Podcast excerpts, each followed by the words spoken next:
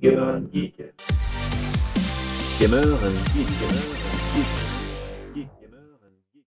Bonjour à tous et bienvenue dans ce nouvel épisode de Gamer and Geek. Et oui, nous allons continuer sur notre lancée des consoles de nouvelle génération. On n'est pas encore retourné dans le rétro alors qu'on devait le faire cette semaine, mais c'est pas grave. Mais on en parlera un peu. On en Mais on en parlera quand même. Et puis un jour ou l'autre, ce sera du rétro, la PS5, de toute façon. Alors, euh, avec moi autour de cette table virtuelle pour faire le point, donc le point sur la PS5 un mois après, on va dire, je sais pas si c'est exactement un mois, mais peu importe, voilà, c'est la PS5 après l'avoir utilisée, reçue et utilisée. Alors, qu'est-ce que ça peut donner concrètement euh, avant de dérouler le plan, comme chaque semaine? Eh bien, on va bah, faire le tour de l'équipe euh, resserrée cette semaine, puisque nous sommes avec euh, Stéphane. Coucou Stéphane, la forme? Coucou la forme, qui a pas de PS5 du coup. Stéphane qui n'a pas de PS5, mais Oh qui le suit l'actu et qui crée les actus Mais restez aussi. quand même. Voilà. Mais, mais, mais je, je c'est bien, bien prévu, mais pour l'instant je, n'ai- je suis Voilà, sur ma as- vieille PS4 500 Go en plus. donc je- Tu l'as ajouté dans tes tablets. Ah bah tu as presque autant de stockage que la PS5. Mais tout à fait. Ça. Et nous avons également Damien. Coucou Damien, la forme Coucou, ouais, carrément. Moi j'ai la PS5. Voilà, et moi également. Donc, quand même On a quand même des personnes qui ont la PS5 dans l'émission sur la PS5, Oui. quoi. C'est un peu le but. Et puis bon, Euh, on discute depuis, euh, depuis, bah, depuis qu'on les a, euh, avec euh, d'autres membres comme euh, Julien qui a pas pu venir euh, aujourd'hui, mais qui euh, voilà, nous a fait parvenir euh, bah, ses différents retours euh, d'usage. Yes, absolument. Un petit mot aussi avant de lancer le, enfin de se lancer dans le vif du sujet. À vous qui nous écoutez, eh ben merci à tous. On a quand même une base, on va dire, euh, bah, de, on va dire entre 200 et 300 personnes qui écoutent cette émission, ce qui est quand même ben, à la fois peu et à la fois bah, beaucoup. Euh, peu peut-être par rapport à de grosses émissions euh, qui sont des relais de radio ou des trucs comme ça, et à la fois beaucoup ben, par rapport à une émission qui a une bah, petite diffusion, qui est aussi une émission sur un sujet de niche puisque bah à la base c'est le jeu vidéo et la tech. Alors ça c'est large, mais côté jeu vidéo on est quand même plutôt dans le rétro, donc c'est pas forcément ultra mainstream. Et côté tech, euh, là oui éventuellement ça peut être mainstream, mais on est quand même beaucoup dans le rétro quoi on va dire. Euh, voilà, donc c'est bah, super cool et donc continuez et puis passez le mot aussi autour de vous si vous avez d'autres personnes qui sont euh, geekos et euh, bah, amatrices de jeux vidéo rétro ou euh, bah, moderne, puisque vous voyez on fait aussi des sujets sur le moderne. Bah n'hésitez pas du coup à parler de l'émission et puis à, à la diffuser au plus grand nombre. Plus on est de fous, plus on rit, c'est toujours cool. Euh, alors du coup, bah, comme d'hab, je vais dérouler le plan de l'émission qui est extrêmement simple. Donc c'est effectivement un retour concret après utilisation de la machine. Euh, et le premier chapitre va concerner le matériel, tout simplement. Donc qu'est-ce qu'il y a à dire de la PS5 au plan matériel une fois qu'on l'a chez soi? Qu'est-ce que ça donne Ensuite on va parler euh, du côté, on va passer du côté soft de la force avec euh, bah, tout d'abord l'interface. C'est quand même au premier contact de la machine la chose avec laquelle euh, on va devoir bah, se débrouiller. Et puis dans le deuxième versant soft de la force, on va dire, on va passer au jeu. Et donc là, bah, on parlera de, ça dans ce chapitre-là, puis on finira par une conclusion. Voilà, donc tout simple, matériel, interface, jeu et conclusion.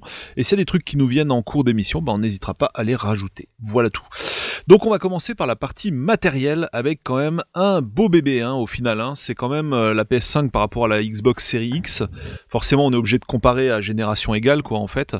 On a quand même une machine qui est nettement plus imposante en termes de, de, de design, enfin en termes de, volume, quoi, tout simplement, qu'elle occupe.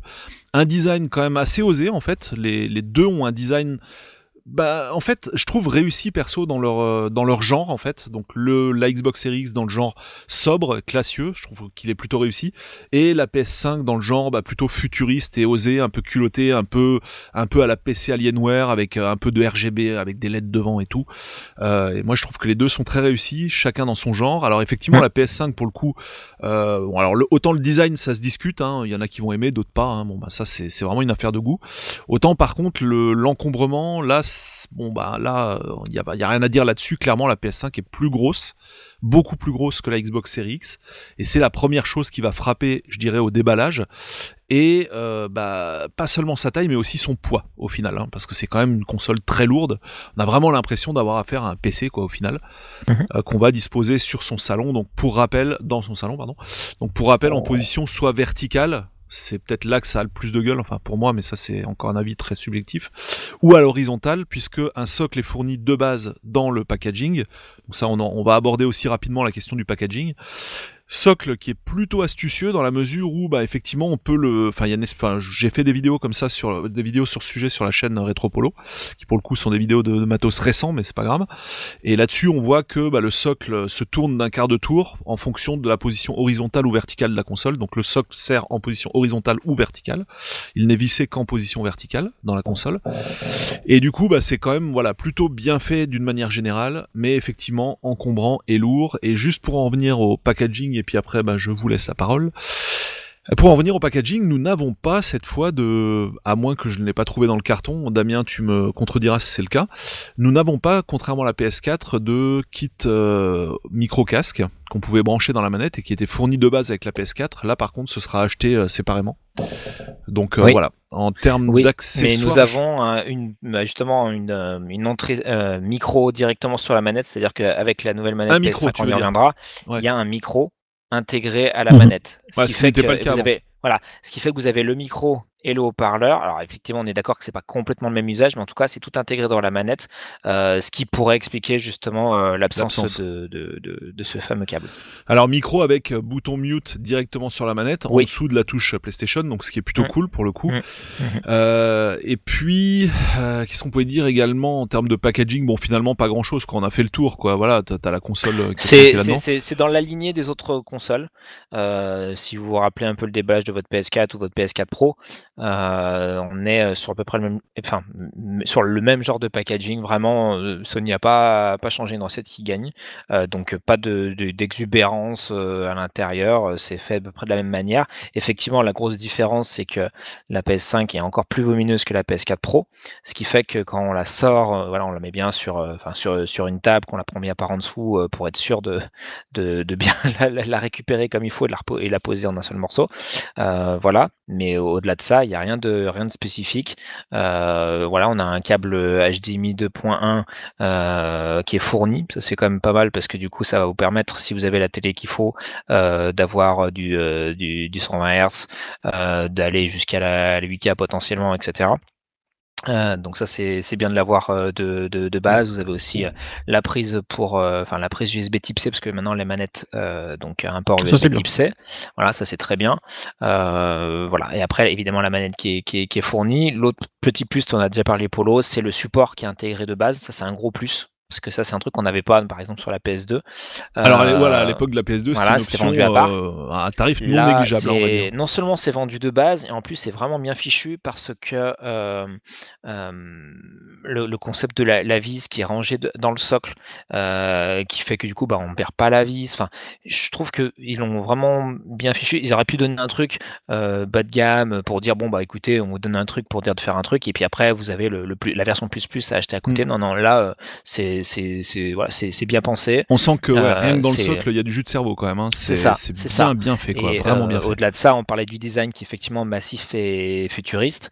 Euh, donc et clairement, la PS5, elle c'est, c'est une console ostensible. C'est une console qui veut se montrer, euh, qui est très maligne dans son design parce qu'en fait, les, les exubérances qu'il y a sur les, enfin, les protubérances qu'il y a sur les côtés, euh, la, l'affine euh, ont tendance à casser un peu sa, sa ligne pour pas qu'on arrive à, à, à- à percevoir son, son côté massif justement parce que c'est vrai, est grand, elle, est, elle est grosse.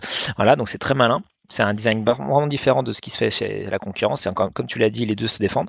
Euh, et au-delà de ça par contre voilà en termes de en termes de finition et tout sur la sur la console euh, il y a des, des détails au niveau de l'impression sur la coque euh, donc les, et, sur, et sur la manette. Donc Polo a fait une vidéo euh, au microscope où on voit donc les croix, ronds, triangles, carrés qu'il y a sur, en tout tout tout petit. Ouais, en sur fait, le le grip, c'est peu de des la logos, manette. des mini Voilà. PlayStation qu'on retrouve Euh, également voilà. sur la, la robe blanche hein, de la console. Clairement, Sony s'est fait plaisir et a fait un, bah, voilà, un produit vraiment chouette. Je sais qu'il y en a qui disent que voilà qu'elle qu'elle fait un peu cheap, etc. Moi, je trouve que non. Ouais, c'était l'avis de Julien notamment. Voilà, moi je suis pas de cet avis. Je trouve que voilà, elle, elle donne quand même envie. Le seul truc qui est un peu embêtant, c'est son côté glossy sur certains, Voilà, c'est ça, j'allais le dire. voilà, certains côtés, euh, qui font que bah, pas quasi instantanément, en fait, du moment que vous la prenez, si vous touchez un peu euh, sur, sur la, la tranche euh, avant, Ouais, empreinte de doigt euh, direct. sombre, en train de doigt direct ou un peu de poussière aussi euh, facile. euh. Voilà, bien sûr.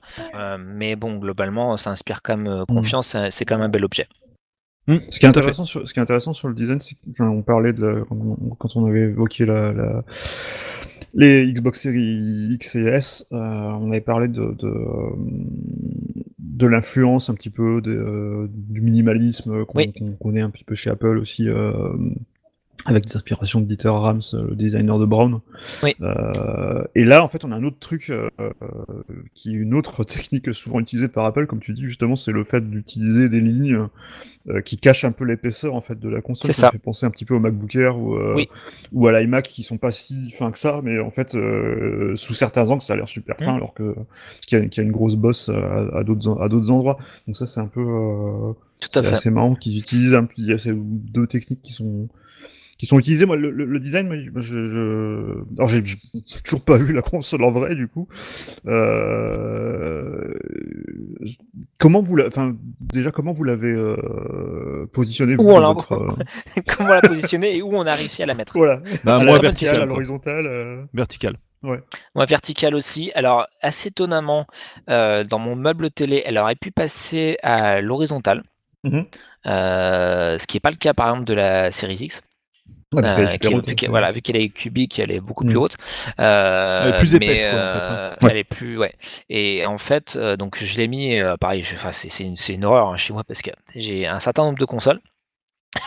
pour pas dire toutes. Et, euh, et donc j'ai dû euh, les cacher derrière la télé, c'est-à-dire que les meubles, euh, vous savez, ils sont très bas maintenant, donc il n'y a pas beaucoup de rangement. Et euh, par contre, il y a un petit peu de profondeur. euh, et vu que les télés sont de plus en plus grandes, il n'y a plus de, a plus de place sur les côtés de, de chaque côté de la télé gauche droite. Donc du coup, j'ai mis derrière la, donc la, la PS5 euh, un peu, un peu en direction comme de moi pour que je la vois, pour que je vois ces jolies petites LED, etc. Et, et effectivement, elle est aussi à la verticale. D'accord. Alors, de- de- donc, du coup, deux petites choses à dire au niveau des coques, euh, qui est important de préciser. Oui. La première, en fait, c'est que les coques sont amovibles. Mais alors, Oui. euh, je précise bien, parce que ça, il y a un lecteur qui n'avait pas compris dans les commentaires de la chaîne. C'est pas amovible qui fait sauter la garantie ou quoi que ce soit. C'est fait Non. pour être amovible, clairement Oui. fait pour ça. Donc, pourquoi? Bah, Le but, c'est en fait d'accéder au ventilateur qu'on trouve Mhm. sur la partie euh, bah, gauche ou droite de la console. Euh, les deux ne communiquent pas ensemble, en fait. Enfin, on, voilà, c'est, on peut pas faire passer de l'air d'un côté à l'autre, a priori. Et du coup, l'idée, bah, c'est de pouvoir bah, nettoyer soi-même en fait le ventilo de la Play, euh, de la Play 5. Donc ça, c'est vraiment quelque chose qui est plutôt cool de la part de Sony d'avoir pensé à ça. Euh, voilà. Alors autre chose, évidemment, on pense tout de suite customisation. Pour ceux qui sont pas forcément fans du blanc, et effectivement, on avait vu un peu des renders en fait passer sur Mhm. Internet ou des, des vues d'artistes avec euh, les flancs de couleur grise notamment. Et c'est vrai que ça en jette vraiment un maximum. Et d'ailleurs, je suis super étonné que pour l'instant, sur AliExpress, on trouve pas encore de coque. Alors, on trouve des stickers, mais vraiment de tout ce qu'on veut, en style bois, style vert, euh, violet, machin, tout ce que tu veux. Euh, vraiment, des fois, ça, ça rend relativement bien d'après les photos qui montrent. Mais moi, j'attendais vraiment les coques, tu vois, perso, euh, avec d'autres euh, plastiques euh, vraiment euh, dont la couleur est teintée dans la masse. Donc ça, pour l'instant, on trouve pas du côté d'AliExpress. Bon, j'imagine que Sony va le lancer, évidemment. Ils se le réservent, ils se le mettent sous le coude. Mhm. Mais donc il y a à la fois, ça joint l'utile à l'agréable, donc l'utile le côté dépoussiérage et l'agréable bah, le côté design qu'on pourra personnaliser très probablement dans un futur proche quand Sony commercialisera des coques euh, custom quoi. Mhm. S'ils le font, mais ce serait assez étonnant qu'ils s'en privent hein, au final. Je, je regarde, euh, je regardais sur euh, sur iFixit, euh, les deux consoles Mhm. d'ailleurs, la Xbox Series X aussi, la, a une, euh, et la PS5, donc ont une note de 7 sur 10 quand même de réparabilité. Oui. Donc c'est quand même pas. Bah, on l'a vu assez vite hein, que Mhm. bah, alors, de Sony a fait carrément un, Un teardown. voilà, Ouais, ouais. Euh, c'était quand même assez surprenant et à ma On, connaissance, on la voyait qu'elle faisait la moitié, la- à peu près la moitié de la personne qui faisait le d'ailleurs. C'est ça. Euh, donc ça prouvait que déjà, euh, voilà, de manière très très facile, on pouvait euh, l'ouvrir. La Xbox, j'ai pu voir des youtubeurs assez tôt aussi. il me semble même que Digital Foundry avait pu Mm. montrer un peu ce qu'il y avait à l'intérieur. Donc déjà, on avait l'impression quand même que on pouvait voir ce qu'il y avait dedans et que les, enfin, les, les, les consoles étaient relativement faciles à ouvrir Mm. euh, et à désosser. Donc ça, c'est une bonne chose effectivement pour la réparation et c'est aussi, comment dire, assez rassurant de se dire que bah, s'il y a une pièce qu'on peut changer relativement facilement, a priori, ça ne nous coûtera peut-être pas un bras et ça sera faisable. Il ne faudra pas euh, Ouais. euh, en racheter une complètement. Attention, évidemment, on parle que les pièces euh, parce que, bah, notamment la PS5, il y a un truc qui est quand même euh, Il y a un gros point noir quand même hein, dans Voilà, l'équation. hein. c'est le, le, le, le SSD interne soudé. Mm. euh, pas- euh, voilà, en fait, c'est donc comme, comme des barrettes de, de RAM hein, qui sont sur la carte mère directement. Et euh, bah, on connaît que, bah, on sait que le, le SSD c'est pas quelque chose qui a une durée de vie euh, illimitée. Bon, comme tout d'ailleurs, mais euh, un peu plus que pour un disque de mécanique. Et vu que c'est soudé vraiment sur la carte mère, euh, quid en cas de, en cas de souci, quoi. Parce que là, Ah, euh, bah, voilà. on peut pas la remplacer. quoi. Donc, euh, c'est Oui, ça signe je- l'arrêt de mort de la console. là, on va Il y a, y y deux points euh, aussi notés à iFixit, c'est le, fait- c'est le refroidissement, le métal liquide. euh, Oui. Il serait logiquement assez difficile à remplacer. Ah oui. Et par contre, contrairement à la, à la, à la, la Xbox Series X qui utilise des Torx euh, euh, classiques, elle, apparemment il y, a des, il y a des vis euh, inviolables un peu partout. euh, et c'est le gros point noir en fait qui note sur la réparabilité, mais c'est vrai qu'on comme on a dit, il y a la possibilité, euh, quand ça sera activé au niveau logiciel, de, de à défaut de changer le, le, le, le- le stockage interne, Mhm. euh, d'ajouter un, SSD euh, M2, euh, ce qui est quand même pas mal pour la peine. Voilà, donc ça pareil, j'ai fait une Mm. vidéo sur la chaîne, même si la fonctionnalité n'est pas Ouais. encore activée à l'heure actuelle. Pareil, reste la grande question de savoir, bah, Quel disque est-ce que voilà, est-ce que Sony euh, va juste se limiter à un standard, c'est-à-dire les derniers M2 en fait euh, PCIe, est-ce que est-ce que ça va être ça juste le critère et du coup après on prend n'importe quelle marque ou alors est-ce qu'il faudra uniquement euh, un SSD labellisé Sony etc Ça- et finalement ce sera euh, pas mm. si ouvert que qu'on peut le croire à- au premier abord. Mm. Pour l'instant on n'a pas encore la réponse mais on va dire que la stratégie de Sony depuis la PS3 c'est quand même de te laisser mettre du standard donc ce serait étonnant quand même d'autant plus que le port est standard aujourd'hui ce serait étonnant qu'ils se mettent à limiter ça à des Je pense choses propriétaires. À mon avis, ils limiteront euh, peut-être, euh, enfin, même sans forcément Le le, débit, limiter, mais, le, le mais débit ils fourniront des, recommandations pour, euh, pour le débit, ouais, des choses comme ça. Euh, mais ça m'étonnerait que euh, qu'on puisse.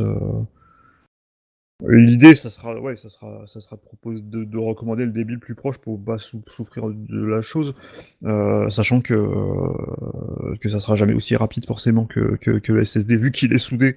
Ah bah euh, oui. Ça apporte Mm. aussi forcément Ça, des, c'est des, clair. euh, des, des justement, il a été débit. soudé pour apporter Mm. des grosses, Voilà, un gros avantage en termes de débit, en termes de temps de chargement quasi nul, sinon nul, notamment sur le dernier Spider-Man. Donc effectivement, ça l'inconvénient sa qualité principale, quoi. Mm.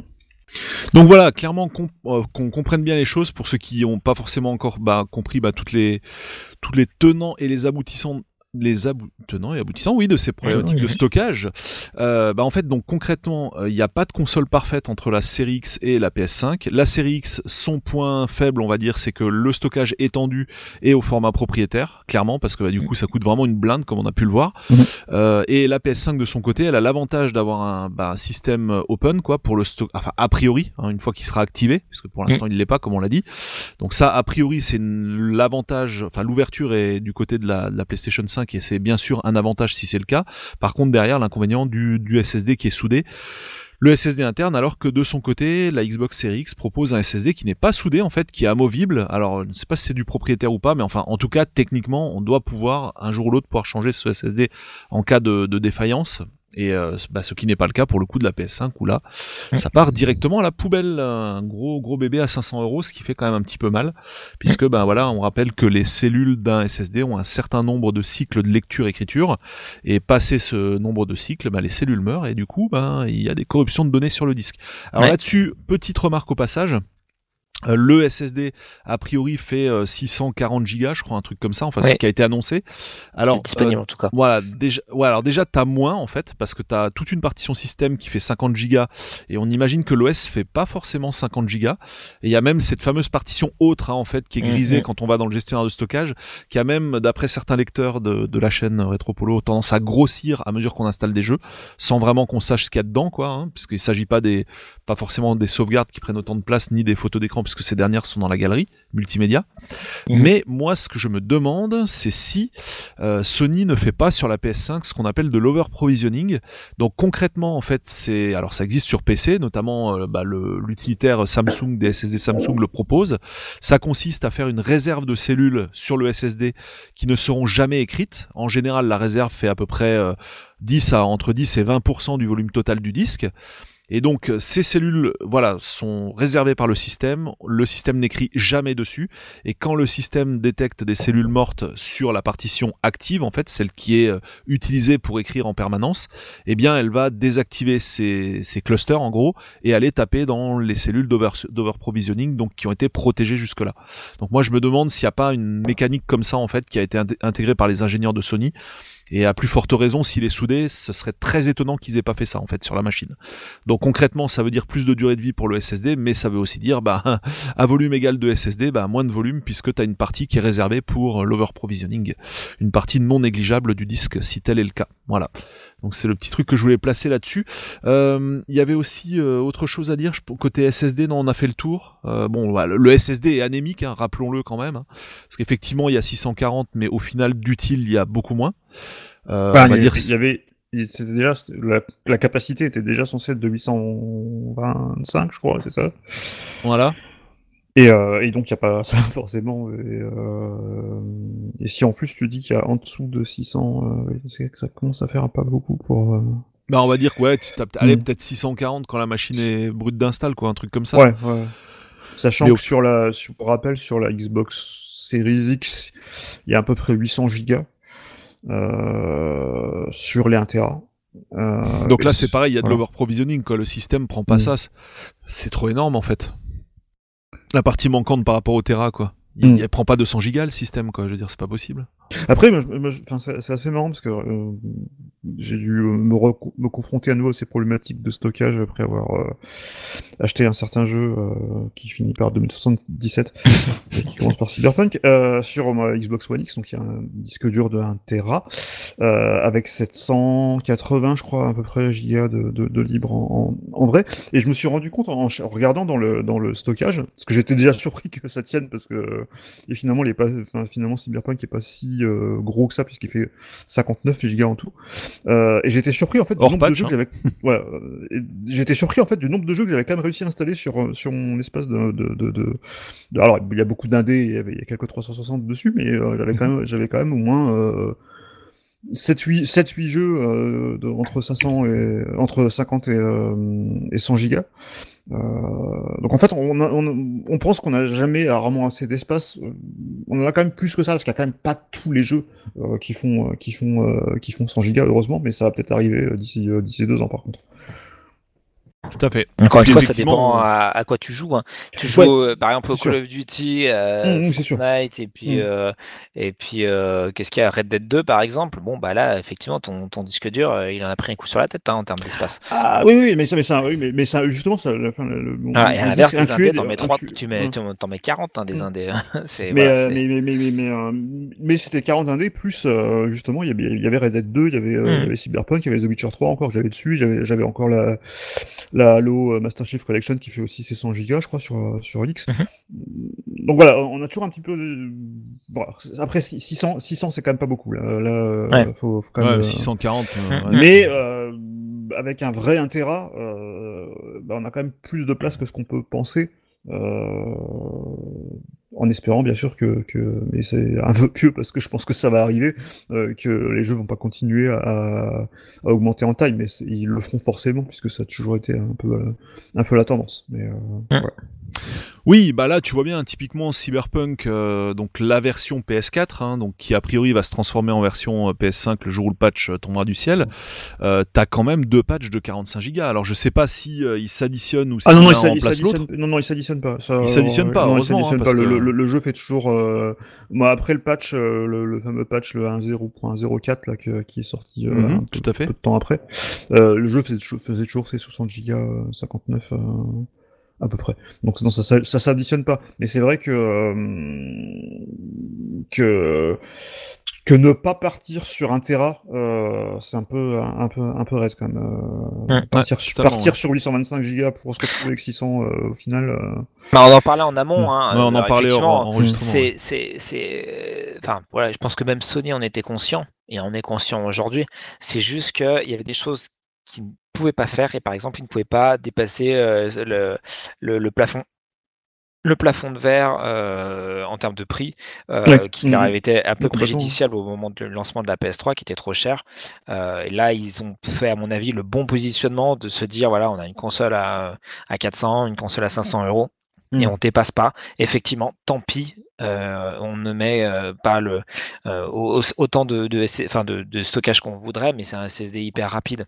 Mm. Donc il a fallu faire une concession là-dessus. On a quand même voilà une console qui est puissante, euh, qui a un bon matériel, euh, une super manette, etc. Mm. Donc on croit en notre produit et puis effectivement on est bien enfin personne n'est dupe il y aura d'autres versions avec Bien sûr, disques euh, durs euh, euh, certainement peut-être une console plus plus fine etc etc Et puis, et puis il y a, il y a- il y a eu, euh, il y a eu déjà le précédent euh, sur la génération précédente. On avait la, la PS4 Intera qui était sortie quand même, euh, je crois à peu près deux ans après la, la- deux ans après la première, je crois. Ouais. Euh, et Non, puis il y a- et Puis puis, il y a il y a- une a petite différence, une et petite a- différence par Mm. rapport aux, aux autres consoles, c'est que euh, à ma connaissance, c'est la première fois où euh, voilà une console sort et euh, tu peux lui mettre un, un disque dur externe et jouer à des jeux. Alors certes, des jeux de la génération précédente, donc les jeux PS4, euh, mais c'est quand même manifeste. C'est-à-dire que moi, effectivement, j'avais déjà donc j'ai une PS4 Pro qui pourtant déjà un disque dur d'un Tera, mais vu que je suis légèrement jeu ivore, j'ai beaucoup beaucoup de jeux installés sur un disque dur externe qui est quasiment plein, il fait 3 Tera. hein. donc euh, encore une fois, je suis transparent avec vous. et, euh, et du coup, bah, j'ai eu la joie euh, de brancher ce disque-là sur ma PS5 et bah, quasiment tous mes jeux sont apparus et, j'ai pu en jouer une bonne partie sans mise à jour, sachant qu'il y en a quand même une bonne partie aussi où une mise à jour est proposée pour justement bénéficier d'une version un petit peu plus plus. voilà, mais ça c'est quand même quelque chose qui est sans précédent à ma connaissance de pouvoir se dire bon effectivement le stockage de base est un peu limité, mais je peux d'emblée mettre un disque dur externe et, euh, et, et jouer à des jeux euh, sur ce support-là. Voilà, alors ouais, tu l'as dit, hein, mais euh, pour rappel, donc uniquement PS4 sur le support externe Tout à pour l'instant, en USB. Tout à hein. fait. Voilà. Alors, il y avait juste un petit truc que je voulais rajouter au sujet du SSD, parce que ça, c'est pareil, ça me semble assez important d'en parler. Euh, c'est un peu de nouveau paradoxal, un peu comme on a parlé du stockage qui était ben, amovible du côté de la PS5 et proprio du côté, enfin le stockage SSD étendu. Donc là, il y a un autre point en fait qui est important, c'est d'un côté Sony se vante d'avoir le SSD le plus rapide interne. Mais en termes de fonctionnalité, c'est pas qu'il est mal exploité, quoi. C'est bon, les jeux chargent rapidement, etc. Bah forcément, le SSD est rapide. Mais par contre, euh, ben pour le coup, Microsoft va plus loin en proposant l'option de Quick Resume, comme on en a parlé dans l'émission précédente, Mhm. donc dédiée à la Xbox euh, Series X. Je vous invite à l'écouter si vous voulez euh, ben, en savoir plus sur le sujet. C'est l'épisode 39. Voilà. Et donc, euh, euh, Damien, tu peux un peu expliquer là ce, ce fameux Quick Resume qui est quand même une bah, on va pas se mentir, c'est quand même une des killer features de la, de la machine, quoi, sur euh, Series X. Alors en fait, la euh, Quick Resume, bah, c'est euh, vous pouvez, c'est un peu flou hein, leur truc, hein, c'est entre 4 à 6 euh, jeux précédemment lancés.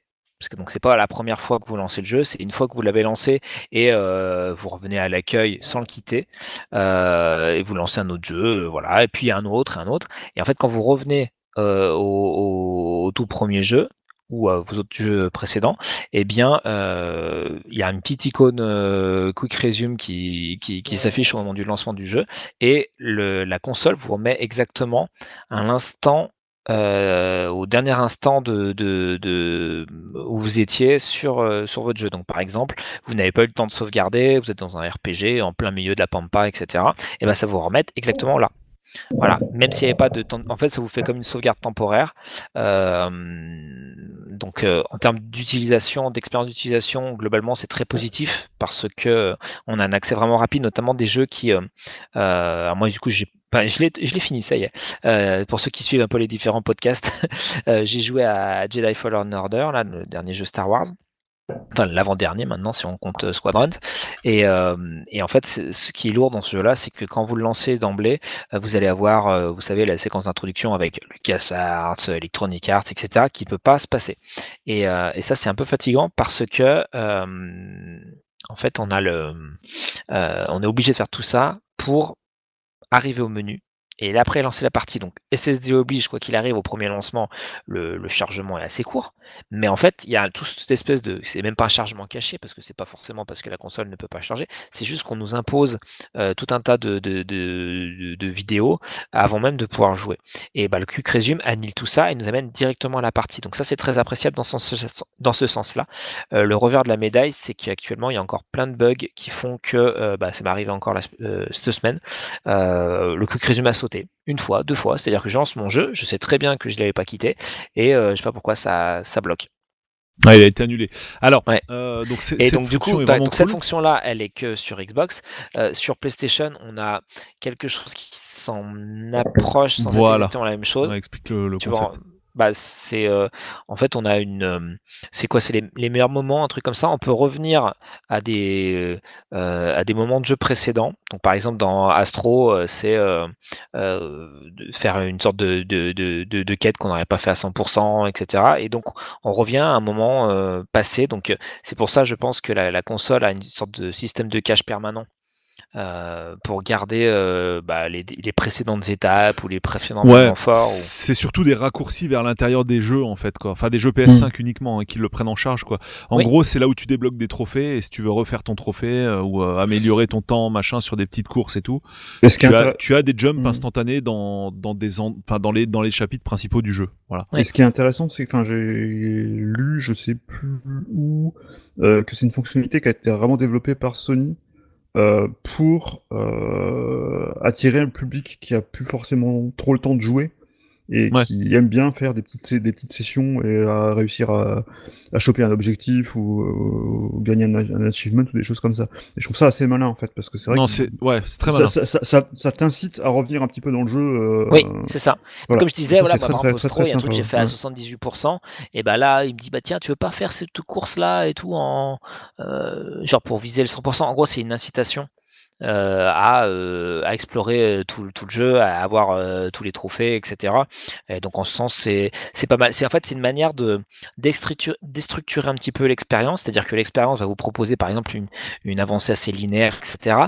Et euh, via ce, ce, alors je sais même pas si c'est peut-être non c'est pas les temps forts, un truc comme ça. Enfin via cette cette proposition de de de, de, de raccourci, on va dire, on a on peut picorer différents instants de jeu et y revenir.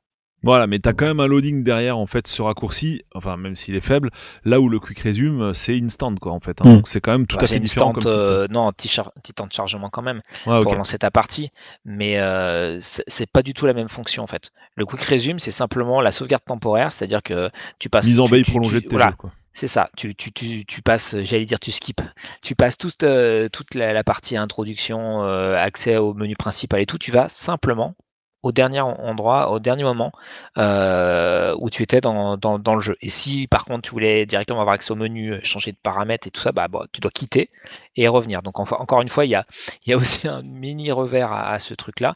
Et surtout, c'est particulièrement obscur, c'est-à-dire qu'on ne sait pas, euh, on n'est jamais certain, certain quand on lance son jeu qu'on va bénéficier du quick resume ou pas. On n'a pas moyen d'en annihiler certains euh, pour en activer d'autres. Par exemple, moi, voilà, j'ai joué euh, donc à Jedi Fallen Order. Après, j'ai fait 2-3 indés, mais à la limite, j'ai pas envie d'avoir un quick resume sur ces 2-3 indés. Et ben, le seul moyen que je connais moi, c'est euh, de quitter les jeux. Tu voilà, peux pas en épingler que tu veux en truc et voilà, en mettre ça. en. Il y a, il y a aucun moment euh, où on a accès on, au quick resume. On dit bah, tiens voilà vous avez euh, 4 ou 5 jeux dans le quick resume. Ouais. Attention, euh, si vous en mettez encore un autre, ça va supprimer le précédent. Tu peux pas en exclure du quick resume non plus. Donc c'est donc c'est une super, enfin c'est une super idée, mais euh, il y a pas des bugs fini, et c'est pas voilà et, et Enfin, après, encore une fois, à moins qu'il y ait un truc vraiment propriétaire derrière, mais je vois pas pourquoi Sony ne pourrait pas le faire à, à l'avenir. Oui, je pense aussi. Bon, Voilà. Il n'y a, il y a pas de doute. Mm. Oui, d'autant que ça, enfin, c'est pris en charge pour des jeux qui sont pas forcément à la base euh, des jeux One, enfin série S quoi. Donc euh, ouais. Euh, T'en avais parlé rapidement là du coup de Astro. Alors c'est plus la partie logicielle Astro, Euh, donc le jeu qui est euh, fourni gratuitement avec alors jeu et à la fois démo technique, mais c'est quand même un vrai jeu mine de rien. Euh, on va, on est quand même au-delà de la démo technique, euh, de la bête démo technique entre guillemets si j'ose dire. Mais euh, c'est du logiciel, mais c'est quand même très intimement lié au matériel et du coup, il faut vraiment qu'on en parle en fait de ça. Ouais, Euh, bon, on dans en la parlera partie- après, pas de souci. Ouais, dans la dans la partie matérielle, c'est la fameuse manette en fait qui accompagne la console. Donc cette fameuse DualSense en fait, hein, on arrête la série euh, DualShock 4 5 6 7, euh, on s'arrête à la 4 et on passe au Sense. Et là effectivement, ça c'est aussi au niveau matériel vraiment un très très gros pavé de la console. C'est que jusque là, bah, dans l'émission, on avait un peu, enfin plus ou moins tous, hein, peut-être pas Julien, une préférence pour la manette euh, Xbox One. Euh, et puis ben là, enfin bon, pour ma part, hein, bah toi Stuff, euh, tu verras quand tu auras essayé quoi. Mais pour ma part, c'est fini en fait quoi. C'est là pour ma, pour moi, on est en face de la nouvelle meilleure manette du marché. Aussi Bah, simple que ça. Tout Il y a ce que juste- j'ai en- voilà, tout ce il que y j'ai a- entendu sur le sur Ouais. euh, sur la manette, à la fois dans sa prise en main et dans ses fonctionnalités euh, uniques, euh, enfin plus ou moins uniques parce qu'on avait déjà un, un semblant de ça sur Switch, mais euh, là c'est à la puissance, à la Ah oui, puissance non, là, 10, c'est- le, oula. le, le- le retour haptique. Euh, ouais, c'est vrai que c'est- ça a l'air d'être un petit peu le, le nouveau euh, gold standard de. de- Totalement. Alors pour moi, le seul petit point noir entre guillemets, les grips, je trouve toujours Mhm. qu'ils accrochent un peu moins que sur euh, Ouais. Xbox. Surtout quand t'as les mains un peu moites ou euh, voilà un peu les doigts un peu gras ou quoi que ce soit. Euh, donc là c'est le seul point on va dire pas noir quoi mais euh, on va dire en demi teinte. Mais sinon pour le reste euh, déjà la prise en main elle est top. Euh, les boutons vraiment ils tombent bien sous les mains et tout il y a pas de souci. Alors je sais pas ce que ça donne pour les mains des plus jeunes. C'est Ouais, peut-être un parce peu qu'elle est massif. quand même un peu Ah, elle est plus lourde et Plus elle est Plus lourde aussi ouais. plus profonde. En fait, les, les espèces de, de jambes de la manette euh, qui ressemblent un peu à la, à la toute première manette PlayStation. Vous vous en souvenez Mhm. Euh, Ça allait chercher un peu loin euh, au niveau du, du- du bas des mains, du poignet. Là, on retrouve un peu ça. C'est un peu plus allongé. Elle fait un peu plus allongée que, que la, la DualShock 4. Euh, mais en fait, assez étonnamment, les enfants prennent bien en main. cette manette-là, parce que la, la relative finesse des, des, des poignets fait qu'ils ils ont une, une prise en main un petit peu différente des grands, mais voilà, ça n'a pas posé de problème. Voilà. Euh, et puis effectivement, bah, ce retour haptique, on va donner un petit peu notre retour. Alors moi, je le trouve euh, absolument remarquable.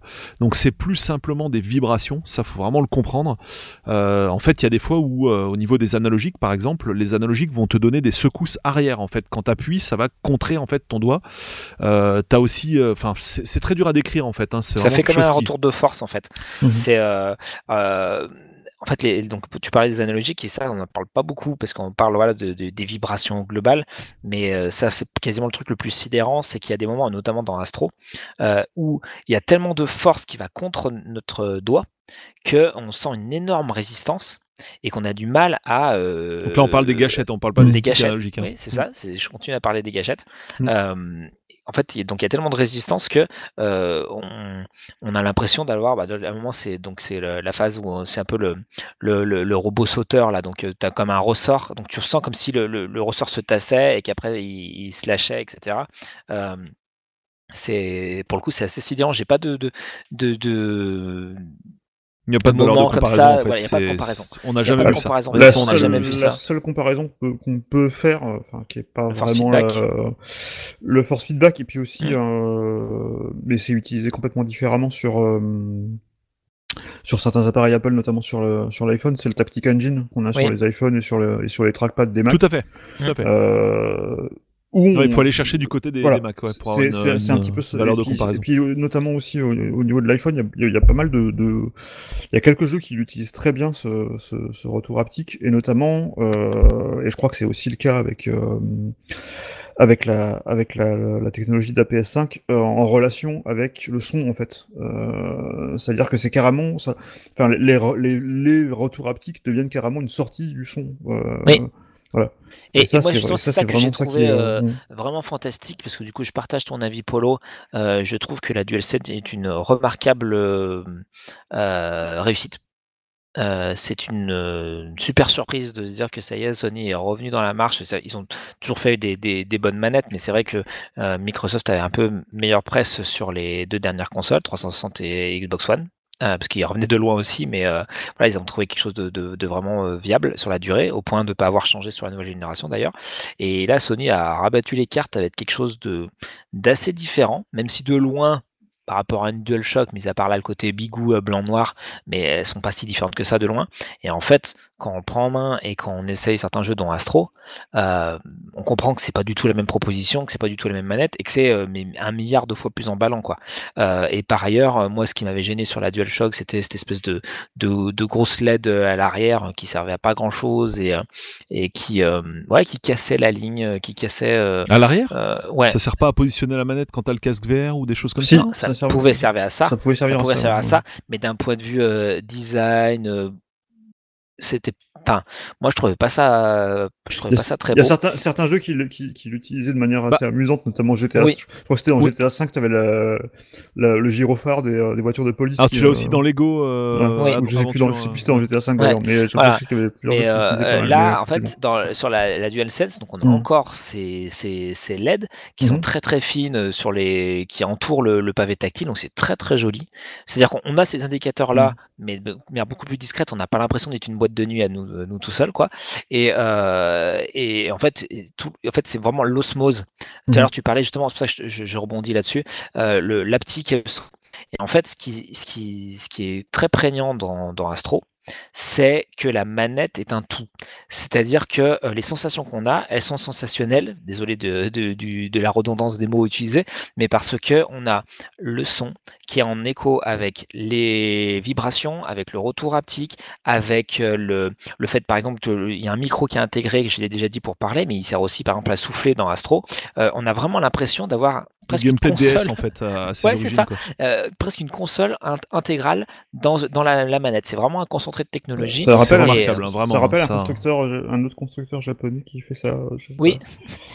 pas. Ouais. qui se base justement, voilà, Voilà. qui, qui calcule, euh, enfin qui calcule, qui conçoit son pad Mhm. comme Ouais. euh, une proposition d'expérience. Bah, une, Voilà. expé- une, console, une c'est- extension du jeu en fait, pas une extension Tout du à fait. logiciel. ouais, ouais. Voilà, c'est-à-dire que en fait, la, la, la console c'est le moteur, quoi, c'est le truc qui va donner la, la- la puissance qui va permettre d'animer tout ça, et la manette c'est le centre névralgique, c'est le cœur, c'est c'est le cœur de l'expérience. Je peux pas le dire Mm. mieux.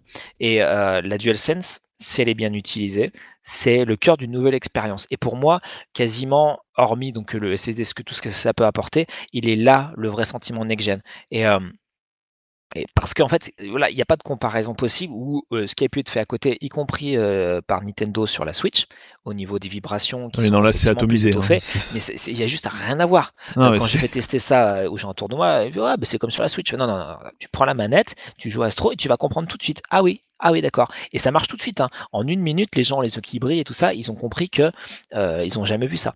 Et Non, ils mais là, pas la manette. Moi, Même moi, je me souviens jouent là, pas quand, quand la Xbox euh, One, donc je parle pas de la série S ou X, peu Mhm. importe, je parle de la One. Quand elle est sortie, on a dit, oh, les retours haptiques sur les gâchettes, c'est un truc de Mhm. ouf et tout. J'ai essayé la gâchette, j'ai dit, mais c'est quoi les... Enfin, je, je- vraiment, j'arrivais même pas à le remarquer, quoi, limite, même dans Forza ou quoi que ce soit, quoi. Mhm. Mais là, tu peux pas passer à côté. Je veux dire, Oui. les, les, les Impossible. gâchettes, elles te tapent dans les doigts, en fait, quoi. C'est un Ouais. truc de fou. Et avec le son qui sort aussi de la manette.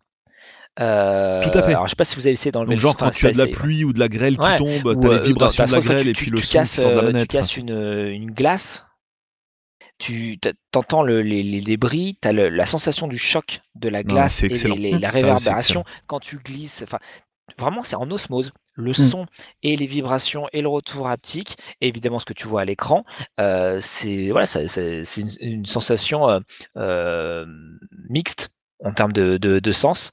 Euh, et vu que c'est instantané, tout se mélange en fait dans notre esprit. Donc on a vraiment, au- en, en clair et en un seul mot, on est vraiment immergé Ouais, c'est beaucoup ça. plus que, euh, que auparavant.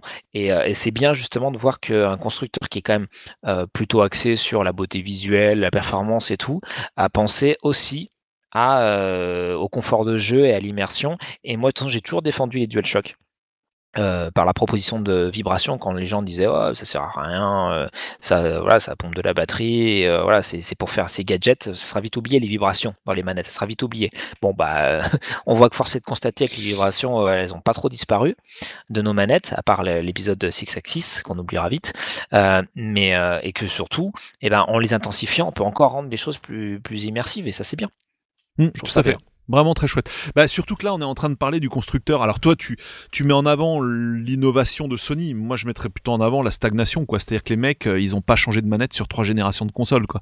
À quelques détails près, hein, mais euh, tu sais, quand on t'expliquait qu'il y avait les boutons analogiques sur la PS2, excuse-moi, quoi, mais euh, c'était un petit peu délicat de, de sentir la différence par rapport à bah, la DualShock qui était sortie sur, euh, enfin la, la manette vi- à, à vibration qui était sortie sur la PS1 euh, dans la fin de vie de la console. La DualShock. Euh, Bah la DualShock, DualShock, bah voilà, c'est ça. Et du coup, euh, bah voilà, sur PS2, il n'y avait pas vraiment une différence fondamentale. Le design était exactement Mhm, le même. mhm. Après, sur PS3, on est retourné avec le même design, mais sauf que bon, euh, t'avais le gyroscope dedans qui a été utilisé dans trois jeux. Euh, donc, enfin, c'est vraiment typiquement le constructeur qui justement, euh, bah, y allait vraiment en mode production en pièces en série, euh, sans R&D derrière, quoi. Et là, pour le coup, effectivement, c'est un joli petit retour euh, qu'en de derrière fait, les fagots et Euh, c'est parce bien qu'en fait, appréciable. on peut pas forcément trop l'en vouloir parce que euh, comme on a eu une époque, euh, euh, notre console c'était Nintendo et tout, et nous on était dans l'époque, euh, une console c'est une PlayStation. Donc Mhm. quand tu arrives à ce stade-là où en fait une console est à une PlayStation, tu t'attends à un genre de manette. Un- le même genre de manette, j'exagère, mais euh, et, et, Bah, tu sais, même quand une console c'était Nintendo dans les années 90, à chaque nouvelle console, t'avais une nouvelle manette, quoi. Oui, mais Nintendo, c'est pas la même. Enfin, ils ont pas le même ADN. Je m'excuse, hein, mais c'est euh, comment dire. Même si au départ, au ni- au niveau de la NES et tout ça, limite ils en avaient un peu rien à cirer, quoi, parce que tu vois la manette de la NES, euh, pas. Enfin, moi j'ai jamais trouvé ça beau. Euh, c'est un, c'est un bloc, c'est rectiligne, etc. Bah, Il y a niveau, pas niveau de ni voilà. ergonomique. Hein. Ça, Moi, voilà. Par contre, j'ai trouvé celle de la Super NES beaucoup plus ergonomique, beaucoup plus travaillée. Et après, la 64, on n'en parle pas. euh, voilà, il y a une vraie recherche là-dessus. Euh, mais, mais Sony était moins dans cet, cet esprit-là, plus dans un truc très grand public en disant il faut pas perturber les gens euh, avec la manette. Oui, puis plus A priori, production de masse. ça. euh, Enfin, moi, Voilà. ce que j'appelle pièce en Euh, série, quoi. mm. C'est-à-dire, C'est ça. Oui. Et, et, on va pas s'emmerder avec le R&D, on puis met faut- dans la, dans faut- la et puis puissance et bisous, quoi. C'est ça, c'est la stratégie de Sony depuis le début, quoi. Et puis aussi, euh, pas perturber les joueurs, mais pas perturber les développeurs C'est non ça, plus. C'est ça. Et, euh, et c'est quelque chose notamment qui a été reproché à la GameCube à l'époque. Euh, Oui. euh, Enfin, Au il y avait, il y GameCube. avait des témoignages d'éd- d'éditeurs qui, qui disaient que la GameCube c'était un handicap pour eux parce qu'ils devaient adapter leur jeu à, à cette manette qui était pas, qui prenait pas du tout les mêmes. euh, Bah là, pour le coup, ça va être pareil avec la PS5, quoi. Mais, euh, enfin, Bah, oui, pas non, trop au niveau qu'en des fait, vibrations, quoi, je veux dire. Oui, mais voilà. ça, ça, ça, voilà, ça, ça reste quand même euh, une manette euh, standard, on va dire. Il n'y a pas un Tout truc fait. complètement différent avec une ergonomie qui est complètement différente. C'est Ce ça. que je veux dire, la, fait, la- ce que je veux dire, la question va être, euh, bah, qu'est-ce que les éditeurs tiers qui vont être sur toutes les plateformes vont en faire de cette manette quoi. Cette question, cette question, ça elle reste en suspens. c'est une question par contre, Ouais. effectivement. Et, et ça, c'est la, question centrale. hein. On se pose la même question avec euh, les consoles Nintendo en général, en disant bon bah ok, ils ont fait une nouvelle proposition, mais qu'est-ce comment que, que vont faire les, les éditeurs tiers? Parce qu'évidemment, on sait que les first parties, euh, donc les studios de Sony et tout, vont en tirer parti, euh, sans jeu de mots, mais de la de, la- de la manette évidemment. Euh, mais qu'est-ce que que va-t-il en euh, que va-t-il advenir de des, des jeux éditeurs tiers? Euh, On a des éléments de réponse à date, notamment avec euh, Call of Duty, le dernier, euh, qui utilise très très bien euh, le retour haptique au niveau des Mhm. gâchettes. Euh, en fait, vous allez avoir des, euh, vraiment des, des crans de, différents de pression sur la même gâchette en fonction de l'arme que vous utilisez. Euh, et ça, c'est rend, ça rend Non, puis là, quand tu vas bien. tirer, tu vas sentir les secousses dans la gâchette. Oui, oui, et puis euh, du coup, bah, par exemple, une mitraillette, et bah, tu, tu, tu, tu sens la, la, la, la gâchette qui a euh, différents crans.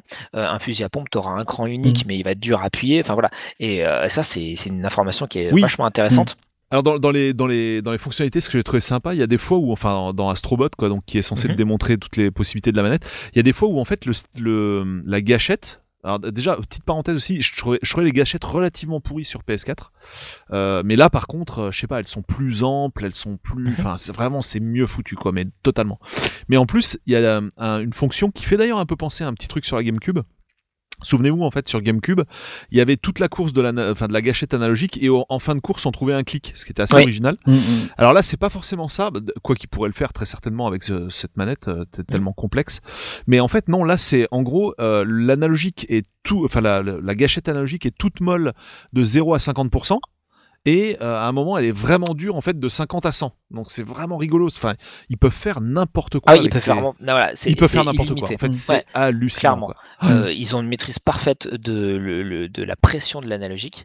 Euh, donc s'ils veulent euh, bloquer dès 90% que tu as l'impression de, de, je sais pas moi, de- d'appuyer sur un euh, sur un marteau, ou- tellement c'est c'est- c'est Ouais, ou dur, même ils te peuvent. mettre d'écran, tu vois, bloqué, Ouais. pas bloqué, bloqué, Ouais. pas bloqué sur toute la course. Ils font ce qu'ils veulent, quoi. C'est C'est ça. Et, et ça, c'est ouais, ça, c'est vraiment bluffant. Même pour nous qui voilà, avons l'habitude des, des nouvelles technologies et voilà, pour quand même nous enthousiasmer, il faut quand même le faire. Euh, là, il y a, il y a quelque chose. Mm. Donc, je pense que ce côté waouh, il va quand même enthousiasmer un bon nombre de développeurs tiers qui Ouais, vont, chances, euh, pour certains, enfin, voilà, on va pas se mentir, hein, sur ce genre, enfin, sur les, les jeux de tir. C'est hyper utile. Ouais. Euh, voilà, il y a quand même un certain petit lot. Euh, et, et je me demande aussi à quel point euh, Sony, soit dans son dev kit, soit avec la, la, la manette, euh, n'a pas intégré une sorte de. Enfin, des, des, des fonctions plus ou moins automatiques de vibration étendue. Parce que en jouant à des jeux euh, PS4 de mémoire, alors là évidemment maintenant je les ai plus en tête. Euh, bon après c'était quand même peut-être du first party. euh, Ça, j'ai pas of constaté, par contre, euh. Last of Us.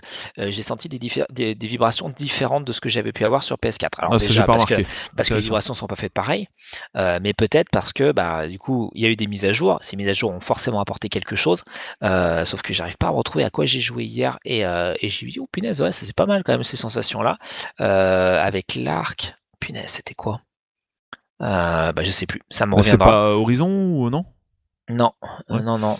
Et, euh, et, et en fait, euh, donc, à mon avis, de manière euh, assez simple, euh, parce que euh, vous vous rappelez de la fameuse euh, euh, conférence euh, de Marc Cerny sur la PS5, sur le SSD euh, qui était dédié aux développeurs. euh, la- au niveau de la PS5, au niveau de la construction et du développement, ils ont quand même pensé un certain nombre de choses pour faciliter le travail des développeurs tiers, j'entends. Et donc, euh, c'est pas impossible qu'il y ait une sorte de, de, de, de package, de, de, De routine qui peu, transforme les voilà, de routine. en nouvelles. quoi. Exactement. Voilà, pour apporter un truc un peu sympa. La routine de l'arc, je pense qu'elle va être utilisée à foison. La routine des armes, pareil. Hmm, des Euh, trucs voilà, tout faits, des- quoi, en fait. Ouais. Exactement. Alors, Exactement. on rappelle que les, voilà, le, le côté euh, assez sensationnel en fait de cette manette ne se situe pas que au niveau des gâchettes analogiques, mais il y a aussi dans toute la manette. En fait, regardez des vidéos sur YouTube du, du démontage de la manette, et des explications du moteur de, Ah, c'est de la folie. moteur haptique, c'est de la folie. Il y en a de Ouais. partout dans la manette, en fait. La manette, euh, la manette peut vibrer en elle-même. Chaque gâchette indépen- indépendamment gère son truc. Enfin, c'est vraiment ultra complet, ultra complexe. Euh, et euh, enfin, ouais, tu t'attends presque à avoir une manette à 100 balles à la fin, quoi. Elle reste Mmh, à 70, donc ce qui est quand même Ouais. déjà mine de rien. Bon, 70, c'est très cher pour une manette. On est bien Ouais, d'accord. c'était hein. le prix de la manette euh, classique. euh, Mais c'était le hein. prix de la manette PS4 et c'est même, euh, enfin la manette Switch est même plus chère quand on achète, euh, t'achètes deux Joy-Con quoi. Donc euh, voilà. Euh, donc au final, oui, le, le prix reste maîtrisé quand même malgré la, la grosse technologie qu'ils ont envoyée là-dedans. Donc ça c'est très très cool. Mm. Euh, on peut ref- je pense au niveau de la manette, on a plus ou moins tout dit. Ou vous voyez d'autres trucs Oui. à rajouter? Ouais, je pense que. Alors, faudra voir l'autonomie. Elle me semble Mm. pas pire euh, que la précédente. Non, oui, l'autonomie importe. euh, donc, ils Pas ont- meilleur crois non qu'ils ont quasiment doublé euh, le, le- la capacité de la batterie en termes de milliampères Ouais, heure. mais elle doit bouffer plus Euh, aussi en contrepartie. Donc. euh, Mais elle bouffe plus en contrepartie, mais du coup, de- des derniers tests et tout, et moi, en tout cas, moi, ce que j'ai pu expérimenter, euh, elle tient quand même plus longtemps que la DualShock 4, parce que ça, c'était un de ses gros griefs. Moi, un truc qui m'énerve Ouais, aussi, c'est ouais. que, voilà, elle- au bout de 3-4 heures, grand max, c'était, c'était, voilà. Et là, la mienne, j'ai dû la recharger qu'une seule fois, et j'y joue beaucoup. Donc, euh, donc j'en suis euh, assez content, et malgré le fait qu'il y a ça vibre dans tous les sens, qu'il y a du son, enfin, c'est, là, ils ont, pareil, ils ont pris le truc à bras le corps, ils ont trouvé un Fait. compromis euh, qui est, qui est intéressant. Donc, effectivement, elle est plus lourde, mais on sait pourquoi. Ouais, tout à fait. Euh, on peut peut-être parler, euh, Damien, je crois que c'est toi qui avais un peu euh, illustré tout ça sur le conducteur de l'émission, tout ce qui est au niveau audio. Il y a quand même plusieurs choses à dire sur le sujet. Oui. Je te laisse entamer le truc. Alors, il y a, c'est pas forcément des bonnes choses à dire, mais, Non. mais il faut les Bah dire non, quand parce qu'en plus Sony est quand même connu pour, bah, voilà, pour avoir créé le CD ou avoir un certain nombre de, de, bah, de- d'artistes et tout ça, enfin toujours pousser un peu l'audio. hein. Rappelez-vous la première PlayStation qui pouvait lire les CD audio. Et en fait, donc là, on n'a pas de port optique. euh, donc par port audio optique expédif là, euh, la PS5 comme la PS4 ne lit pas les CD audio, contrairement aux Xbox. Euh, la PS5 n'est pas compatible de base avec euh, du vrai euh, 8K, mais elle peut sans problème marcher avec un téléviseur 8K si jamais vous en avez un. Euh, lit pas la définition 1440p, Alors, il y avait un euh, lecteur sur ma chaîne qui disait Mm. 8K c'est pour 8 kilos en fait sur le carton. c'est ça. Ouais, ça fait beaucoup. Alors, elle, est quand, elle est quand même plus légère, hein, mais bon, Mi- voilà. mi- 1440p, apparemment, enfin, j'avais, je crois qu'il me semblait que j'avais vu un propos de quelqu'un de Sony qui disait qu'ils n'avaient pas pensé tout de suite parce qu'ils privilégiaient Oui, les mais ils font une mise à jour. par rapport au moniteur, mais qui, qui peut-être une mise à jour. euh, Oui, enfin, euh, je, voilà. vois pas d'incompatibilité Non. matérielle à ça. Non. hein. S'ils peuvent faire plus, euh, ils peuvent faire moins. Euh, c'est pas compatible pour l'instant, en tout cas, avec les formats Dolby Atmos, DTX. Alors que donc les Xbox le, le sont, même si tu as des, des trucs un peu payants euh, aux Il entournures, pas de Dolby Atmos sur la PS5. pas compatible euh, à date. Donc après, pareil, ça peut être, ça peut être Mm. fait. en plus, en fait, Sony pour le son euh, a à miser sur le Tempest, enfin l'audio 3D. Ouais, ouais, Donc ouais. un truc propriétaire qui marche très bien d'ailleurs. Enfin pour l'instant j'ai pu le tester que sur casque parce qu'a priori c'est que sur le casque pour l'instant, mais ça marche très bien. Ça donne plus de volume, plus de profondeur au son, euh, alors que c'est du virtuel. hein. Et ce qui est Mhm. assez intéressant, c'est qu'en fait c'est basé à partir de la manette et vous mettez n'importe quel casque, même pas forcément un casque Sony, et vous avez euh, du coup en filaire, hein, euh, vous avez un, un son un peu 3D quoi. J'ai essayé notamment sur, euh, sur Ghost of Tsushima, qui n'est pas un jeu euh, PS5, pas pour l'instant. Euh, et, et ouais, il y a quand même une différence. Il y a quand même Oui, alors là-dessus, je je sais pas si c'est la même techno, mais je sais pas si t'avais vu ça, Damien, pas Damien, Stéphane, t'étais pas avec moi ou alors. On avait fait pas mal de salons avec euh, Stéphane, notamment les Mobile World Congress qu'on faisait tous Mhm. les ans, donc le salon mondial du mobile, et euh, Qualcomm, qui est un très grand constructeur de puces pour téléphone mobile, avait euh, une démo technique. Alors c'était, ça devait être en 2014, mais peut-être avant. J'étais, pas, j'étais pas là, mais tu m'en pas là. parlé, Ouais. C'était absolument mais sidérant, un truc de fou. Donc en gros, le concept c'est quoi? Donc ils te font rentrer bah, tous les journalistes dans une pièce, ok? Donc là, bah t'as des sièges, voilà, normal quoi. Et la pièce est entourée de haut-parleurs, mais pas de quatre haut-parleurs, mais de euh, 8 ou 10 haut-parleurs, on va dire. Et donc euh, ils commencent la démo en disant bah voilà, on va vous faire écouter un son qui fait le tour de la pièce. Donc effectivement, t'as un son qui euh, commence dans l'haut-parleur à l'avant, euh, et puis après qui progressivement fait le tour euh, dans le sens des aiguilles d'une montre de la pièce. Alors voilà, vous avez bien entendu ça, ok, d'accord, très bien. Bon bah maintenant ce que vous allez faire, prenez le casque qui est devant vous, donc chacun avait un casque, un Mhm. casque intra-auriculaire ou euh, ou euh, un, cir un cir euh, circum, je sais pas. Enfin, bon, pas- Ouais. peu importe. Un casque, un casque, euh, je précise, euh, stéréo. Stéréo. Hmm. Voilà. Je précise, c'est pas un casque Dolby Surround, Surround ou quoi que ce soit. hein. C'était vraiment un casque stéréo. Donc, euh, dans la deuxième partie de la démo, donc la personne de chez Qualcomm dit bah voilà, pouvez-vous mettre le casque? Nous allons relire euh, la même boucle audio dans les enceintes euh, autour de vous. Et donc euh, le type euh, lit la boucle audio et ah oui oui bah d'accord, euh, ok, c'est les, les enceintes elles marchent bien et tout. Et le mec après dit bah non en fait euh, là vous avez entendu euh, le son qui a fait le tour de votre pièce dans votre casque stéréo. Et après, le gars a refait la démo, et là, on pouvait enlever le casque et le remettre pendant la démo. Et effectivement, il n'y avait aucun son qui sortait des enceintes qui entouraient cette pièce, et tout passait par le casque stéréo, et il y avait une spatialisation absolument parfaite. On pouvait vraiment localiser le son qui faisait le tour de la pièce de manière ultra précise avec des haut-parleurs stéréo. Je ne sais pas comment est foutue cette techno. D'ailleurs, il y avait aussi le une son démo, binaural, euh, ça s'appelle. c'est ça. Et, Il y avait aussi une euh, démo comme ça sur euh, iPhone. Il y avait une application. euh, l'expérience du coiffeur, tout ça. Enfin, voilà, c'est ça, c'est assez connu. En fait, c'est assez, enfin, c'est assez simple. Je vais essayer de faire ça rapidement, mais c'est pas le sujet de l'émission. En fait, c'est une sorte de 3D pour le son, euh, et, le, secret, ça réside dans la captation. C'est-à-dire que le son binaural, c'est comment euh, le, le cerveau humain euh, spatialise le son. Et en fait, il spatialise le son avec nos deux oreilles, hein, parce que jusqu'à date, on n'a que deux oreilles, et donc nos oreilles sont enfin, on- sont à peu près écartées, euh, à peu près tous à la même distance. Ok, donc euh, c'est comme si on avait des, des haut-parleurs situés dans une certaine direction et à une certaine distance. Ok, et donc du coup, à la captation, on met des micros aux mêmes endroits qu'on aurait nos, nos oreilles. Donc en fait, euh, c'est en général capté avec un mannequin. Donc ils avaient une tête mannequin et euh, il y a des, micros de chaque côté au, niveau des, oreilles humaines en fait et, euh, et on capte le son comme cela. Ce qui fait qu'on reproduit euh, ce, que les oreilles humaines perçoivent, mais au moment de la captation. De sorte que bah, quand toi tu écoutes avec ton casque stéréo, hein, parce que bah, stéréo c'est à, gauche et à droite et tu n'as que deux oreilles, hein, eh bien ça, ça, ça retransmet la richesse du, du son qui a été capturé de la même manière. Avec Après, au niveau sources. humain, t'as aussi le pavillon auriculaire hein, qui va te spatialiser un max. Et là, pour le coup, ils ont Ça, tu pas peux de pas, voilà. quoi. Mais, mais donc binaural, c'est ça, c'est il y a deux sources euh, captées en permanence à la, à la bonne distance en fait, et qui te permettent euh, de de- d'avoir un- un- une impression 3D au niveau du, du rendu sonore. C'est beau, Pour c'est faire un, beau. un- Mm. un- pour faire un, un- un parallèle un peu, un peu aventureux, mais euh, c'était un peu comme l'autostéroscopie. En fait, on prend une image à gauche, une image à droite, positionnée à une certaine, de, de sorte que, euh, en fonction de l'écartement entre les deux yeux, euh, on ait cette impression de, de spatialisation et donc de 3D. Voilà, j'exagère un petit peu et c'est beaucoup plus compliqué que ça, mais voilà, c'était pour vous donner en quelques mots un peu comment ça Dans, fonctionne. dans les jeux, ça a été utilisé notamment par Hellblade. euh, Oui, très bien, numéro, euh, ouais. Très bien. Et du euh, coup, très bien. quid de la, PlayStation quand tu- quand tu commences 5 à jouer à intégrerait de d'ailleurs. base Mm. ce genre de dispositif C'est ça ou euh, La promesse ou pas? Euh, du son binaural Non, mais de la spatialisation en stéréo en fait. Euh, Bah, c'est une sorte. Pour moi, c'est. Alors, j'ai pas toutes les données, hein, parce que je suis pas dans les petits papiers de Sony euh, à ce niveau-là.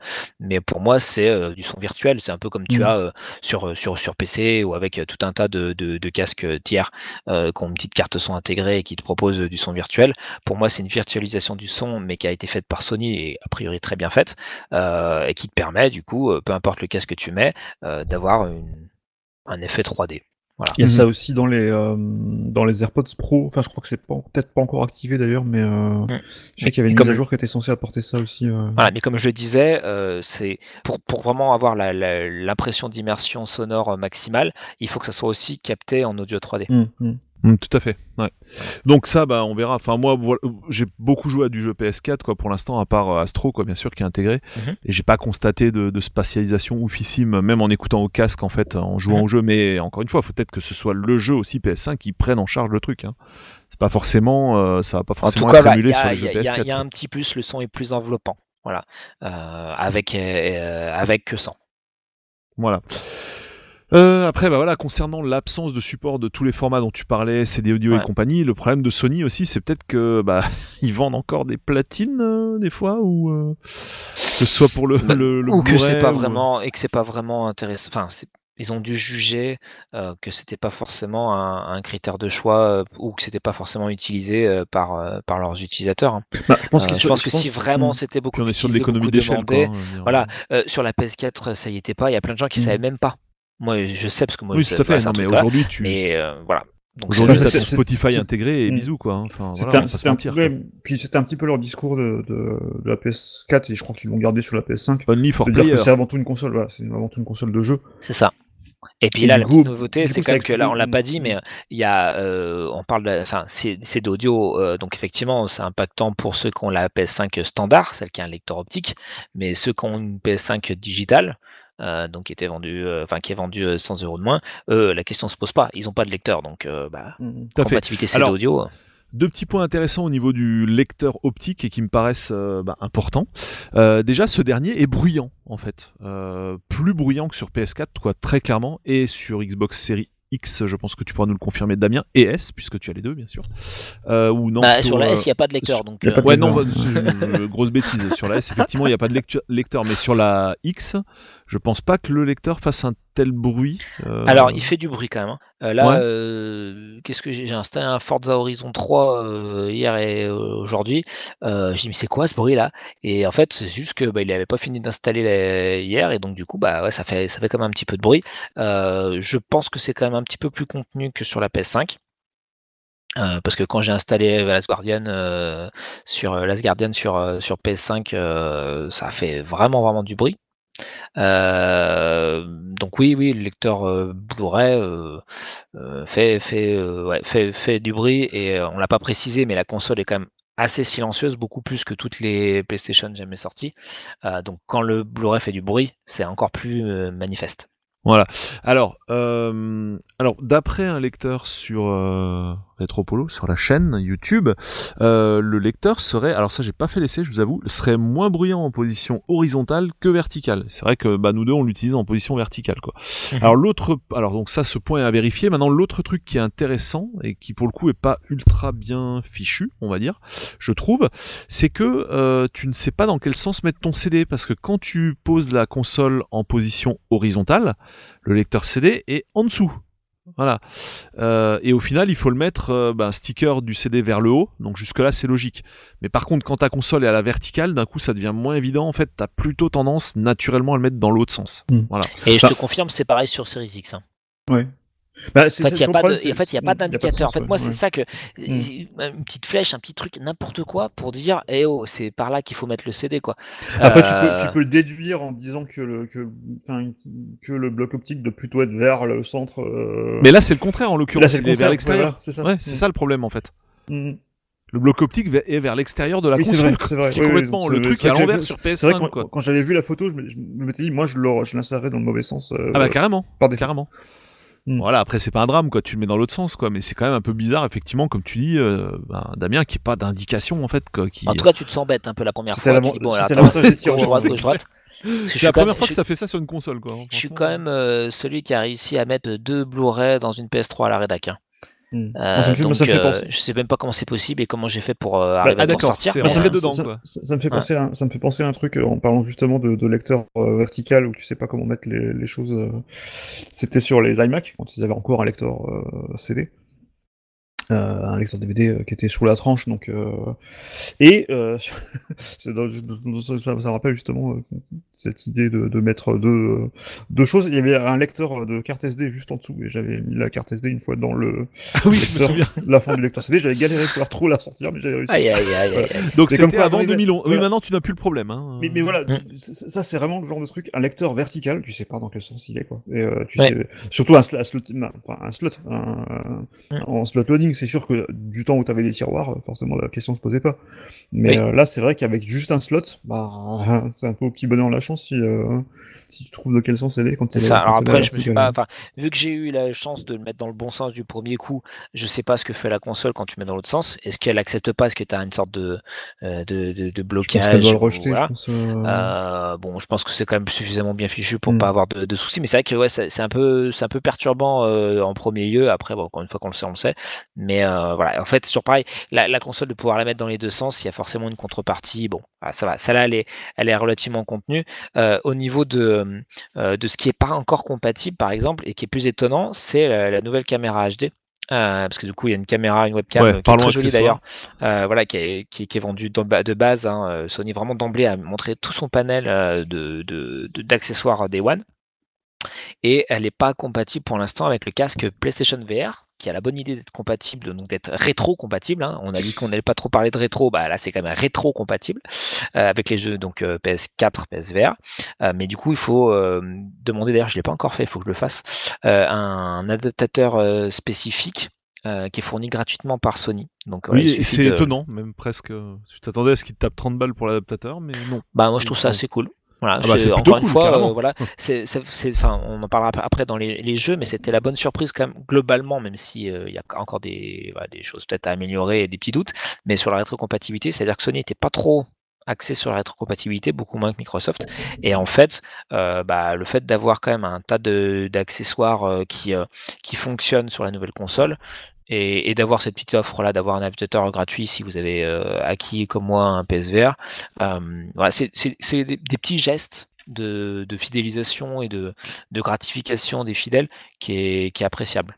Oui, alors ça, on en reparlera justement des jeux dans la partie logicielle. j'ai- j'ai cru Il comprendre. y a, il y a quand même des trucs à dire qui sont un peu en demi-teinte par rapport au Oui. bilan que tu fais, mais on, en j'ai cru, reparlera à ce moment-là. j'ai- cru comprendre d'ailleurs que, que cet adaptateur, par contre, est pas facile à, à obtenir.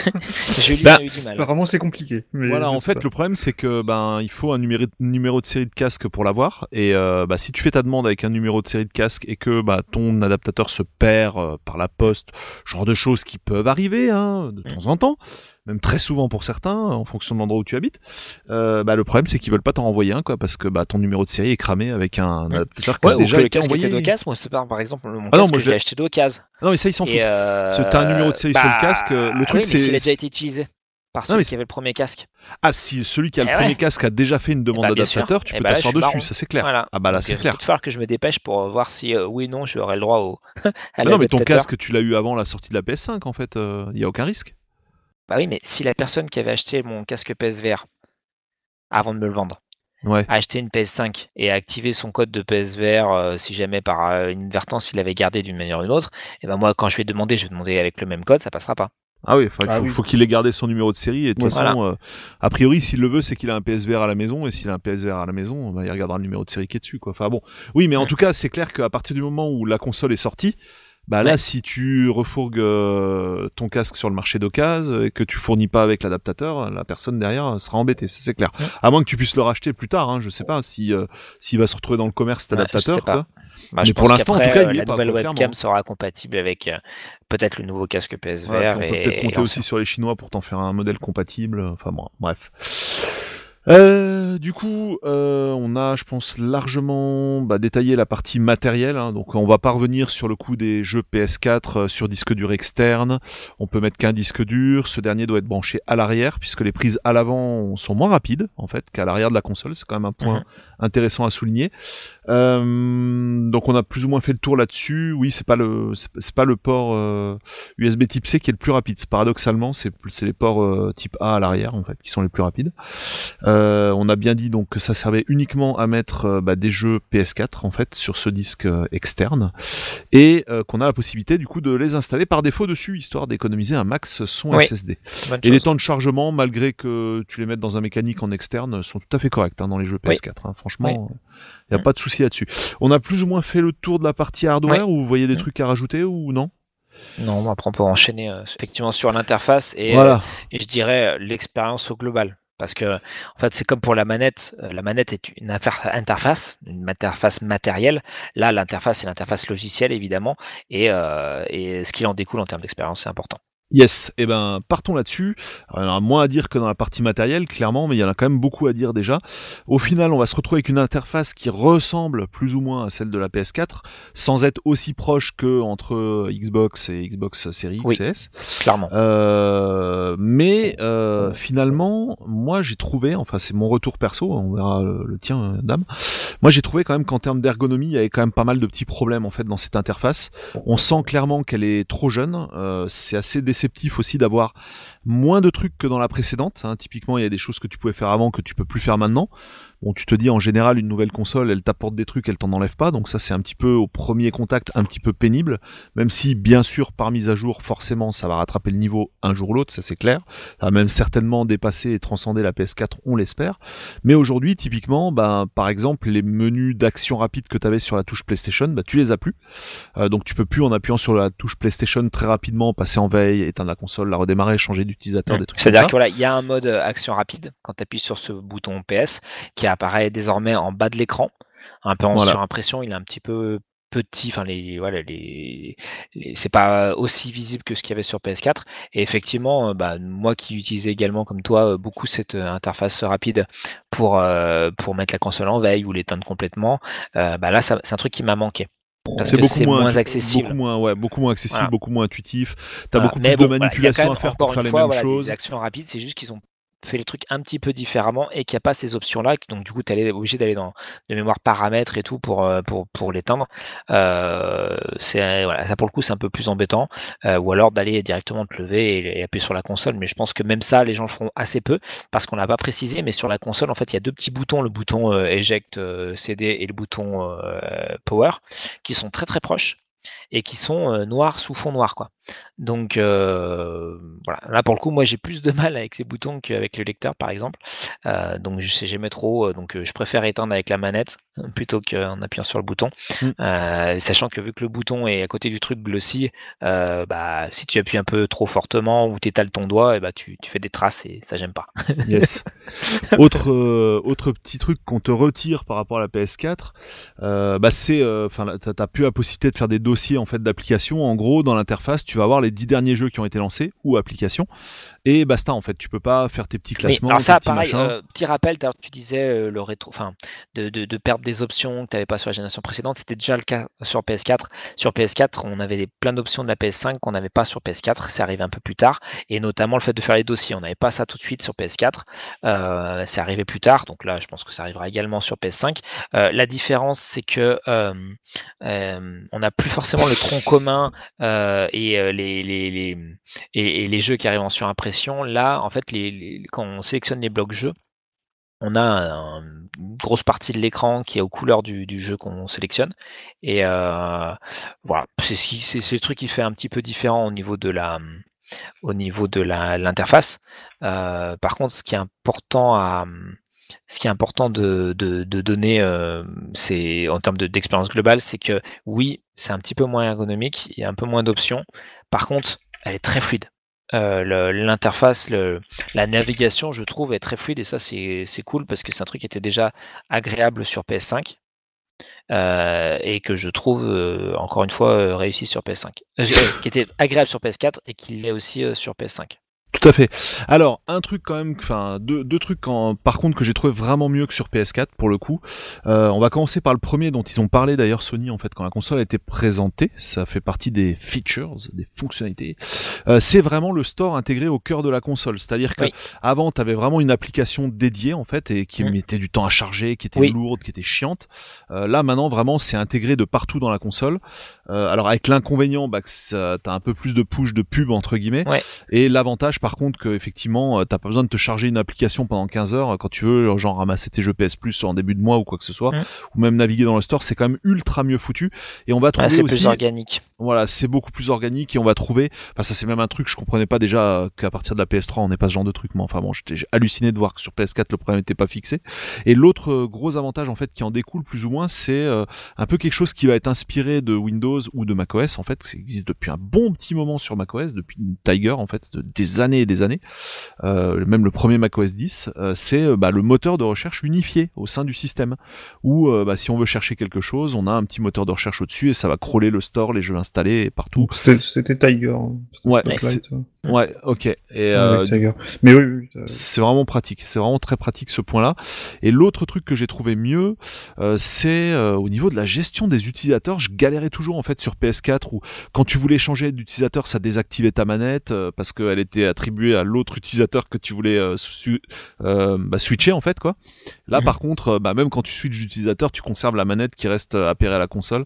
Alors, ça dépend ce que tu fais, C'est mieux géré en fait que sur PS4. oui. Je galère moins en fait quoi. Oui, et puis surtout, t'as pas cette enfin, encore une fois, je parle de, de fluidité, tout est plus fluide en fait. C'est-à-dire qu'avant, quand tu voulais changer d'utilisateur, etc., tu avais toujours une sorte d'écran intermédiaire qui faisait que tu switchais, etc.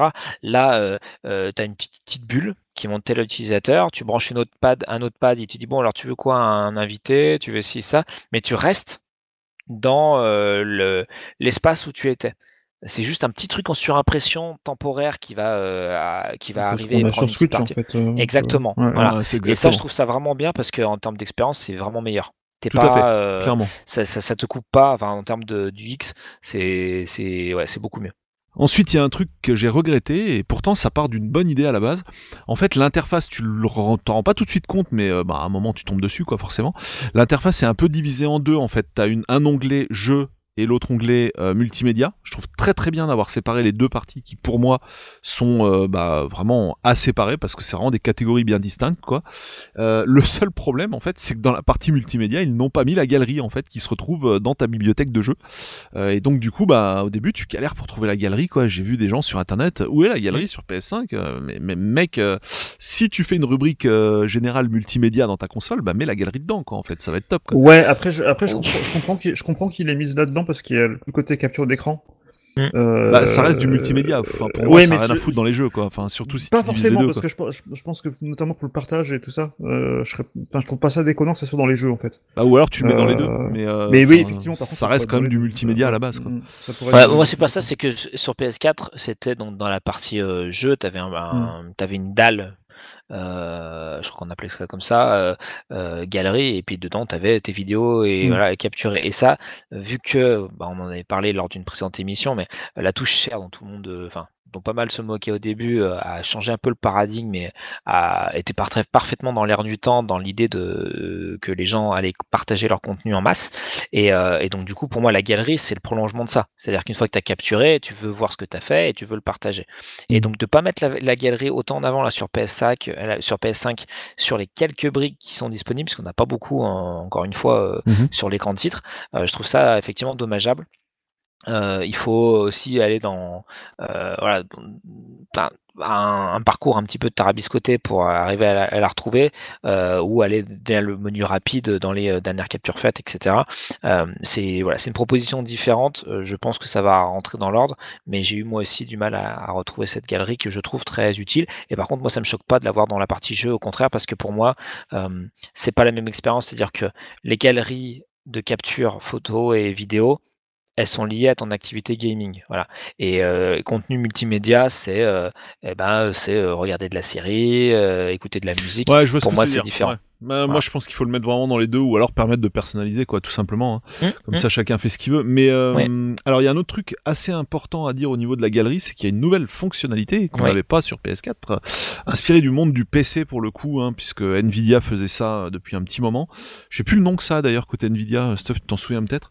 En gros, la console, à l'instar du PC avec Nvidia et certainement AMD aussi maintenant depuis longtemps, va capturer tes meilleurs, euh, tes, tes temps forts, on va dire, de jeu. Oui, je n'ai plus le, le, le nom, le nom en tête chez Alors Nvidia. voilà, par, par défaut c'est Mm. paramétré sur 15 secondes parce que bah ils ont vite compris que bah, ta console elle commence à générer plein de Mm. séquences vidéo et vu que t'as déjà peu de disques, bah ouais, déjà si tu joues en 4K et que ça fait une capture en 4K, euh, voilà. ah, laisse tomber quoi. Donc euh, déjà dans Il y les avait ça sur certains jeux Xbox, même j'ai, j'ai, c'est la dernière fois que j'ai rejoué euh, au premier Ori, euh, Ori in the Blind Forest, il y avait un Ah. passage en fait qui lançait automatiquement une capture d'écran parce que c'est un passage Écoute. super technique où tu, veux- où tu dois faire des, euh, des, des, des doubles sauts et euh, je des crois choses que comme même, ça. même sur la 360 tu avais Oui. ça avec le premier euh, Forza Horizon il me semble. mm, mm.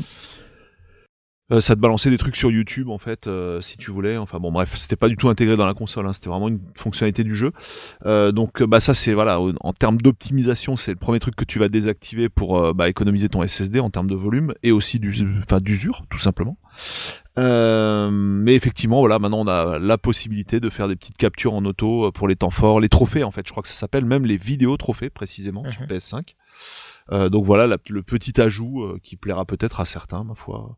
Il y a peut-être aussi possibilité d'ailleurs de mettre les captures euh, sur le disque externe. D'ailleurs, je ne sais, j'ai pas vu cette option, mais elle y est peut-être. Ou alors ils pourront toujours l'ajouter par mise à jour. Ça, ça me paraît pas foncièrement impossible.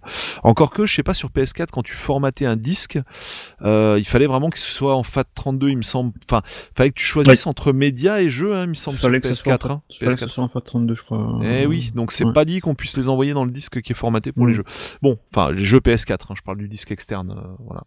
Donc à voir, mais en tout cas, euh, ouais, ce serait bien de pouvoir euh, bah, délester ça sur le disque externe, quoi, très clairement. Mais bon, on pourra peut-être le faire sur le SSD interne lorsque la fonctionnalité sera débloquée.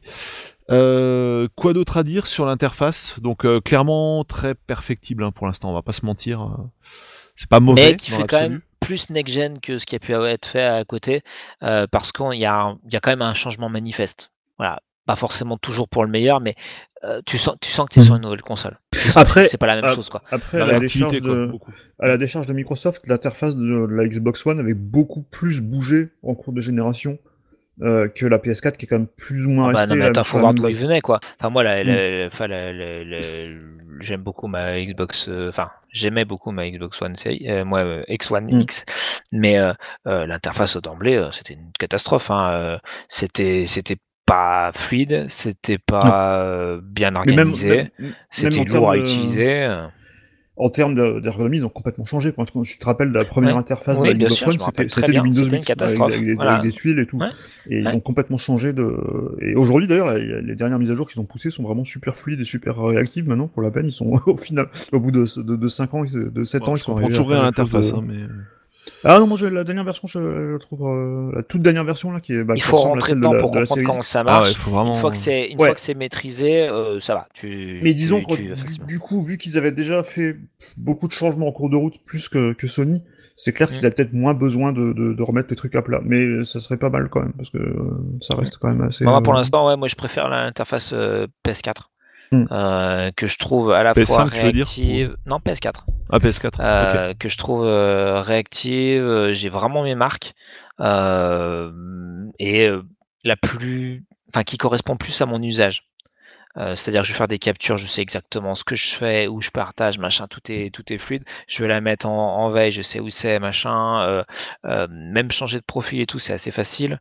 Euh, accéder au store, voilà, il n'y a, pas de surprise. Ils l'ont pas mal étoffé avec la gestion des dossiers et tout. J'ai quasiment tout ce que je veux, quoi. Et, là, pour l'instant, la PS5 hérite quand même pas mal de ces fonctionnalités-là, avec quelques petites limites euh, qui du coup me, me, me, me- ouais, me frustre un peu, mais vraiment le truc le plus gênant, c'est euh, la gestion de l'alimentation. Euh, parce que j'aime vraiment ça PS, sur voilà, la touche PS. Euh, mais normalement, je pense qu'il il n'y a rien qui les empêche de, de, de- d'améliorer ça à l'avenir. Mais par contre, ouais, je trouve que quand même, ça fait plus next-gen, c'est quand même très fluide, donc très agréable à utiliser quand même. Puis tu as l'effet un peu waouh, tu des, des images pleine page quand tu passes sur un jeu et tout. Enfin, c'est quand même assez cool. Ouais. Donc, je Il y a un pense truc qui a très peu changé par contre pour le coup, euh, voire même pas du tout, j'ai envie de dire. C'est vraiment le menu des options. hein. On va retrouver une, organisation quasi euh, quasi copier-coller en fait de celle de la PS4. Pour le Ouais, coup. donc du coup, tu retrouves tes marques. Ouais, tu retrouves bien tes marques. Et il y a même un côté peut-être quand même moins bordélique que sur PS4 au niveau du menu supérieur quand t'es dans la home de la console, où là c'était un peu fourre-tout entre les notifications, les machins, les trucs. Ça Euh, me paraît oui. un poil plus clair sur PS5. Voilà, le, truc que j'ai trouvé un peu galère, c'est justement sur la gestion des sauvegardes. Parce que donc tu as les sauvegardes Ah natives oui, euh, sur la, le machin et tu as les sauvegardes sur le cloud. Donc euh, si vous êtes PS Plus, vous avez vos sauvegardes qui sont euh, sur, le, sur le cloud. Si vous avez une PS4, eh ben, vous pouvez les, les, les importer. Sauf que là où, euh, à ma connaissance, Xbox fait ça automatiquement, c'est-à-dire que vous lancez un jeu fluide. de votre précédente, voilà, automatiquement au moment où vous lancez le jeu, il va chercher dans ses serveurs voir s'il y a une sauvegarde. Même si un jeu 360, s'il y a une sauvegarde, il va vous la mettre.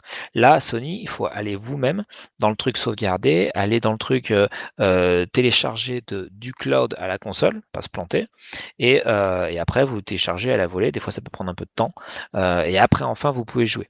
Donc c'est quand même une manière différente de faire les choses, beaucoup moins fluide, beaucoup moins. C'est peut-être le seul endroit où je me suis dit ah ouais là quand même euh, non, euh, il y a quand même un petit un petit manque par rapport à ce qui se fait à côté, et ça aurait été sympa de d'avoir une expérience un peu euh, un peu élancée. Je parle une moitié franglais, euh, un petit peu améliorée euh, pour pour les utilisateurs. Voilà. À. Et donc, corollaire à ça, je dirais plutôt la gestion des téléchargements, qui est encore un- à mi-chemin entre euh, bordélique, limité, et, les téléchargements par lot, là, de, bah, notamment FF15, euh, parce qu'en fait, on l'a pas précisé encore, mais on le précisera plus tard sur les, jeux. Il y a un catalogue de jeux accessible si vous avez le PS Plus dès, le moment où vous lancez votre console et vous la connectez à Internet. Et donc, du coup, parmi ces jeux-là de base, il y a FF15 et toutes ses extensions. et j'ai eu un, un problème, mais Polo aussi, au niveau du On ne peut téléchargement. pas les et du prendre en fait. pour les Ouais. télécharger manuellement, mais il faut aller, il faut cliquer sur euh, chaque machin, quoi. C'est euh, Mais surtout qu'elle ne se télécharge pas en fait, elle tombe en échec euh, systématiquement en fait. ça, c'est un autre sujet. Mais en tous les cas, la gestion même des téléchargements par lot, Tu n'as pas euh, tout, pren- tout reprendre, tout Voilà. arrêter, tout mettre en pause. Non, faut que tu ailles truc après truc pour mettre ça. en pause. Enfin, c'est n'importe quoi en fait. Donc là, là, clairement, il y a encore une grosse, bonne grosse marge d'évolution sur le Mm. sujet. Euh, je pense qu'on a pas trop mal fait le tour. Après, c'est plus des points qui vont taper dans les jeux, donc on va, dont on va Mm. parler dans la dans la rubrique parce qu'une d'après. console, c'est quand même pas mal les jeux, donc effectivement, ça peut être pas mal Effectivement, ça peut, ça peut servir, ça peut servir au jeu de temps en temps. Non, mais voilà, sur l'interface, je pense qu'on a bien bien dressé le, le portrait. Euh, on voit bien que c'est euh, clairement euh, la marge de progression reste importante, même si c'est déjà sympa. Effectivement, le gros côté euh, positif, bah, c'est la fluidité, comme tu le disais très bien, Damien. Mais il y a encore un petit peu de taf en termes d'ergonomie. Mais bon, ne doute pas une- un instant On a les mises à l'habitude, jour. euh, voilà. Voilà. On a vu aussi que ça évolue euh, bah, parfois euh, drastiquement. T'as euh, t'as presque l'impression aussi qu'ils font exprès de revenir à zéro pour pouvoir t'en lâcher par petits bouts, mois après mois, quand En on fait, parle je de leur que console. Des machin. fois, le, le plus c'est. Ça fait partie du marketing, Du, hein, du moins, non, pff, marketing, je sais pas, parce que quand tu vends ta console, euh, que tu lances un truc, tu veux toujours qu'elle vende le mieux et qu'elle soit la, mieux habillée possible pour séduire.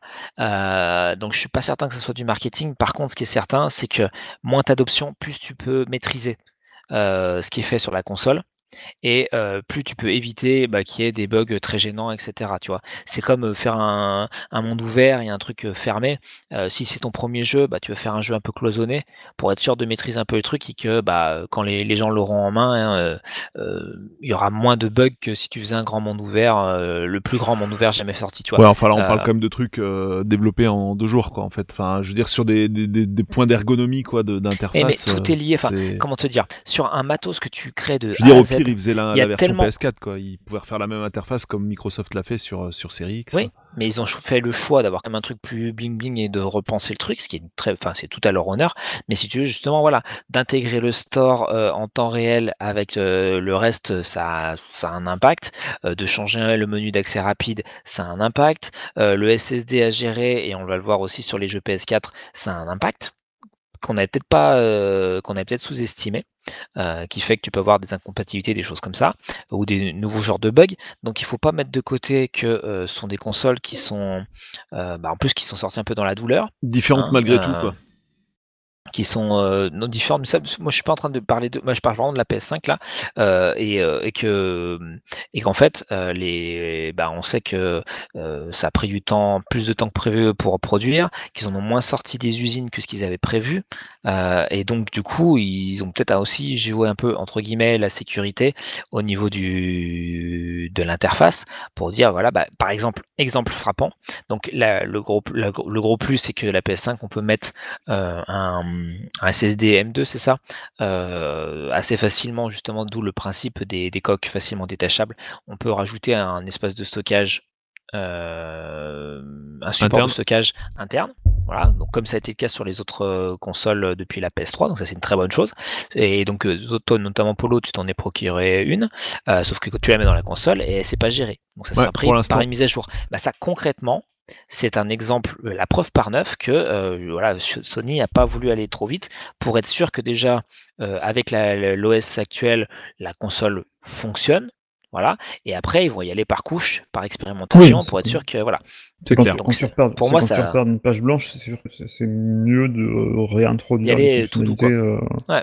Euh, c'est ce que je pense, en tout cas. Et c'est un exemple, enfin, il y a pas mal d'exemples comme ça. Moi, je pense notamment à, à récemment, on avait par exemple euh, Microsoft avec, euh, avec Edge, qui ont oui. complètement basculé sur, sur un nouveau navigateur qui est issu de, de, de, de Chrome.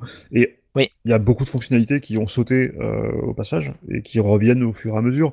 ou plus, il y a, y a un, un, autre exemple qui était beaucoup plus ancien, euh, mais euh, c'était euh, c'était iMovie à l'époque. à un moment, Apple avait fait une grosse grosse mise à jour d'iMovie, mm -hmm, qui était complètement mm -hmm. un nouveau logiciel presque. Oui, oui, oui, je me Mhm. souviens. Tout à fait. Et c'était la version, je crois que c'était la version 8, je crois. Plein de trucs avaient sauté. Et il y avait beaucoup de trucs qui avaient, pratiquement tout qui avait sauté en fait. C'était presque presque devenu un, un, un, un, éditeur pour iPhone, quoi, quasi où tu mets des clips avec des transitions entre et au fur et à mesure, ils ont réintroduit des nouvelles fonctionnalités euh, des, des, versions euh, précédentes, et on, on s'est retrouvé finalement avec un logiciel qui était presque aussi, euh, aussi complexe euh, que, ouais, qui en termes d'ergonomie transcendait mais dix fois le, voilà. le, premier. Et voilà, et, et, on, et, au final, on se rendait compte de la de la pertinence de choix. Et c'était pareil avec Final Cut d'ailleurs, parce que quand, quand, oui. quand ils ont sorti Final Cut Pro 10, il y avait eu un peu, un, peu, un peu, le même problème, qui y avait pas mal de choses qui avaient mmh. disparu, mais à partir du moment où ils ont réintroduit la complexité, réintroduit les fonctionnalités, on s'est rendu compte ben, que la base, elle était tellement meilleure que euh, tout à fait qu'on avait le meilleur des deux mondes. Euh, Tout à fait. C'est sûr que dans un contexte comme ça, et surtout dans le contexte, comme tu l'as dit Damien, le contexte de 2020 et du Covid qui a dû pas mal mmh. changer quand même pas mal de plans, c'est mieux, je pense, pour Sony de, de se dire, ben on coupe certaines fonctionnalités pour l'instant, on les remettra plus tard on, ouais, remettra on remettra d'autres choses. Après, j'ai pas, j'ai pas essayé l'interface moi personnellement, mais enfin, euh, ce que j'en ai vu, ça me paraît partir d'un de quelque chose d'intéressant et euh, qui sera vraiment intéressant quand ils, quand ils remettront peut-être un peu plus de complexité, plus d'options. Mmh. Euh, ouais, de toute façon, ça va évoluer tout ça. Hein, là, mmh. c'est clair franchement. Il euh, y a un petit mot là, Damien, qui était vraiment intéressant que tu avais noté au sujet du, bah, du premier démarrage de la console, en fait, parce que ça fait clairement partie de l'expérience. Oui. Parce ah, que oui, c'est pas seulement l'interface, mais aussi oui. l'expérience dans ce chapitre, comme tu le disais oui. en intro. Et ça, c'est vraiment très intéressant, surtout que bah, tu as bien pratiqué les deux. La console concurrente comme celle-ci. Donc, qu'est-ce que tu Tout peux dire? Eh ben, justement, le premier démarrage, là, on a une expérience qui est complètement différente, à mon sens, beaucoup plus confortable, beaucoup plus appréciable. Euh, c'est que tu lances la console, pas obligé de te connecter au net. Si tu es connecté au net, on te dit il y a une mise à jour système, donc un truc quand même important, mais t'es pas obligé de le faire. Si tu veux, tu peux, tu peux euh, enfin arriver au dashboard et, euh, euh, faire des trucs sur ta console. Donc ça c'est hyper appréciable. Tu es accompagné assez rapidement, si tu le souhaites, d'une petite voix un peu à la Cortana qui te, qui te, te dit ce qu'il y a à l'écran. Donc ça je trouve qu'en termes d'accessibilité c'est bien. et je l'ai trouvé à d'autres endroits dans, la, dans les options de la console aussi. Ils ont fait, Sony a fait des efforts en termes d'accessibilité pour voilà, essayer de parler un peu plus large public, donc ça c'est une bonne chose. Et, euh, et, vraiment ce côté, euh, euh, venez comme vous êtes et vous n'êtes pas obligé d'avoir un compte Sony au lancement. C'est voilà, on a encore l'impression de lancer une console. Ouais. Voilà. Et justement, je, je, je balance le gros mot, mais c'est ça. Et du coup, ouais, j'ai beaucoup plus apprécié le lancement de la PS5 que de, des Xbox Series. En plus, Sony a bien compris qu'il était toujours plus facile de saisir du texte du côté de ton téléphone portable avec son écran tactile et compagnie que sur une manette où tu dois naviguer sur un, bah, sur un Ouais, alors ça, clavier, euh, Microsoft virtuel, a fait etc. aussi, euh, si tu as l'application, Voilà. tu peux. Et donc là, voilà, euh, tu peux connecter ton compte depuis l'app rapidement, quoi, avec Ouais, un QR bah, code pareil depuis la sur, euh, console. Enfin, c'est sur- ultra enfin, fluide, quoi. C'est pas un QR code, mais c'est un, un code numérique sur Xbox. Et donc en fait, tu as un code à l'écran et tu reproduis sur l'application et euh, voilà. Et ça connecte coup, ton euh, compte euh, direct. Ouais, donc ça, les deux l'ont compris. et Effectivement, c'est plutôt plutôt une bonne chose. Sauf que Microsoft, lui, de base, euh, te, te force, te demande un la connexion Internet, te demande de, de, de connecter un compte Microsoft pour utiliser ta console. Alors que Sony, non, bah ils font, bah écoutez, voilà, vous voulez lancer votre console, bah voilà. Après, euh, évidemment, pareil, t'as pas accès au store, donc euh, pour, on est d'accord que pour utiliser vraiment sa console, tu es obligé d'en créer un. Mais le- imaginons le déballage de Noël, parce qu'on arrive quand même dans cette période-là. Oui, euh, donc tu sans en reparler du quelque chose, et ben euh, tu tu- voilà bon bah oui effectivement imaginons que tu es la console bon et ben euh, ta première expérience elle est quand même elle est quand même assez assez douce quoi Voilà, peu importe que tu sois connecté ou Tu non peux que t'aies lancer déjà- un jeu euh, version disque par exemple sans être. euh, Ouais. et, et l'autre Un truc alors, peu- pareil ou pas. euh, En fait. Voilà. Mais- mais en tous les cas euh, enfin je sais pas est-ce qu'on est-ce qu'on peut dire qu'on a déjà basculé dans le monde des jeux? Euh, bah, on va basculer au chapitre du dire jeu, qu'on- puisqu'on voilà. a, Eh on ben a fait le tour de l'interface et Voilà. l'expérience. Bah, pour moi, le, jeu, le truc le plus notable final. et qui est en parfaite transition avec cette première expérience au lancement, c'est que la bonne surprise, on lance la console.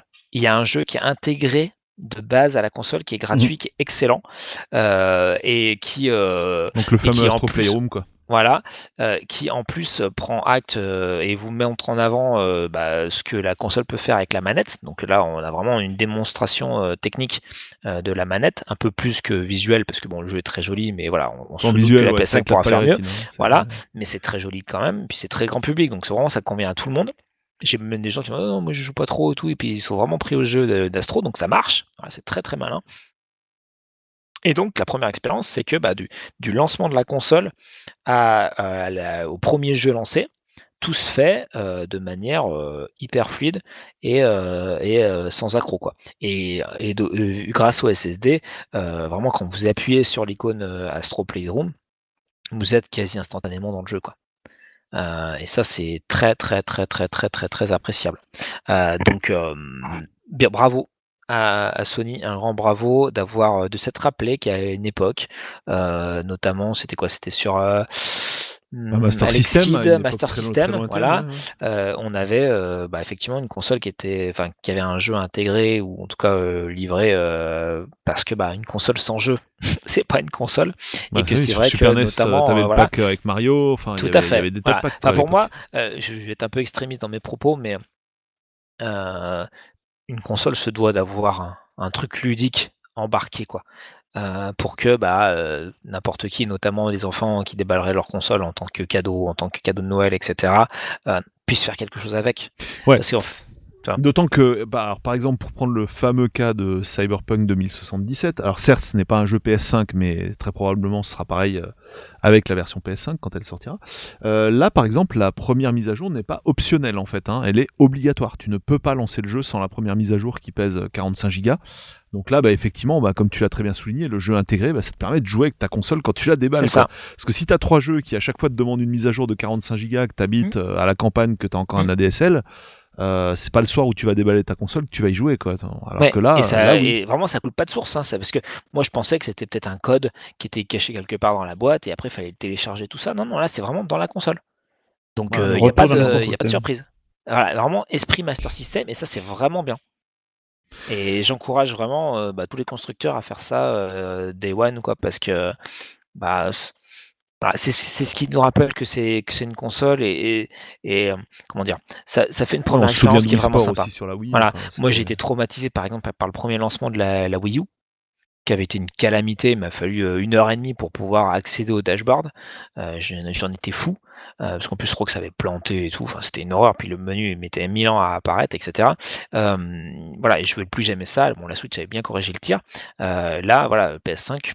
C'est à ma connaissance soit la meilleure expérience de lancement de console depuis des années euh, parce que bah voilà t'as pas t'es pas obligé de faire grand chose et euh, t'as un jeu tout de suite d'emblée qui t'attend et qui est très cool en plus euh, et c'est pas juste une démo technique euh, il y a quand même plein de choses à faire Le jeu est assez long et très généreux, il y a plein de fanservice, etc. Enfin, c'est c'est un très bon jeu de lancement.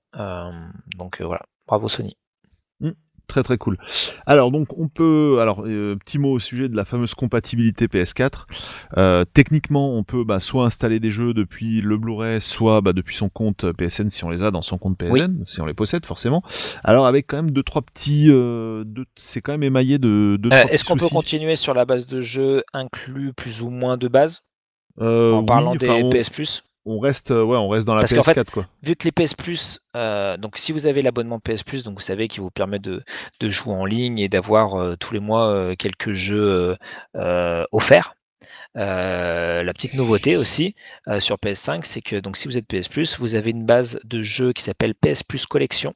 Mais je crois Euh, que tu l'as donc aussi sur PS4 ça en fait. Hein. C'est pas propre à la PS5. Hein, je En tous les cas, Mmh. Moi, il me semble que c'est sur PS5. Je crois que c'est que sur PS5, il me semble. Voilà, c'est que Ah, sur sûr, PS5, ouais. oui. Euh, après, si tu as une PS5 et une PS4, c'est- je voulais m'amuser à faire ça, euh, à relancer ma PS4 pour voir si j'avais accès. Et je pense que via le store, j'ai accès. Mais en tous les cas, il faut quand même que tu achètes ta PS5 avant. Euh, et euh, en tout cas, c'est ce que je pense. Après, j'ai pas vérifié, donc voilà. Mais pour moi, c'est ça. C'est vraiment un petit, un petit boost pour dire, bah voilà, vous achetez une PS5, et bien Day One, vous avez accès à 18 jeux et excellents jeux PlayStation 4 euh, au lancement de la console. Donc vous allez avoir du God of War, du Bloodborne, du euh, Famous Second Son, du Days Gone, euh, Detroit Become Human, Last of Us Remastered, Until Dawn, Uncharted 4, euh, Last Guardian, Ratchet Clank, euh, et des jeux tiers aussi, ça c'est une bonne surprise, Monster Hunter World qui est cool d'ailleurs, euh, Fallout 4, Voilà. Resident Evil 7, Battlefield, Mortal Kombat, FF, enfin FF15 justement, Persona 5 et Batman. Donc en Alors gros, donc eff- effectivement c'est activable que depuis la PS5, mais une fois que tu les as activés sur la PS5, tu peux ça, revenir sur ta PS4 parce que c'est lié à ton compte. Par, par Voilà. contre, ceux qui ont, par contre, par contre, effectivement, ceux qui ont essayé d'en profiter directement sur PS4 ont été bannis en fait. par Sony. Voilà. C'est-à-dire Apparemment, euh, voilà. Bah apparemment leur compte a été, euh, ils ont ils ont fait bannir leur compte. euh. parce que c'est pas censé apparaître en fait sur la PS4 si tu as pas activé sur Bah, les je, jeux alors, sur je, je PS5. suis, sur- je suis sur une, une actu euh, qui dit bah, PS4, Sony bannit les joueurs PS4 qui ont réussi à débloquer les jeux du PlayStation Plus Collection. Euh, Voilà. Donc, euh, c'est plutôt voilà. C'est pas PS5. prévu quoi. Voilà, cas, ça a bien été pré- précisé. Donc, pourquoi je t'ai coupé l'herbe sous le pied, euh, Polo C'est que du coup, c'était pour dire que ces jeux-là, ce sont exclusivement des jeux PS4. Et donc, oui, il y a des jeux euh, PS4 rétrocompatibles. Et je te laisse, du coup, euh, avancer Ouais. sur les quelques soucis.